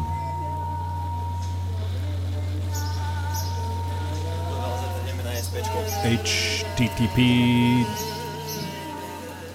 double slash slash radioradar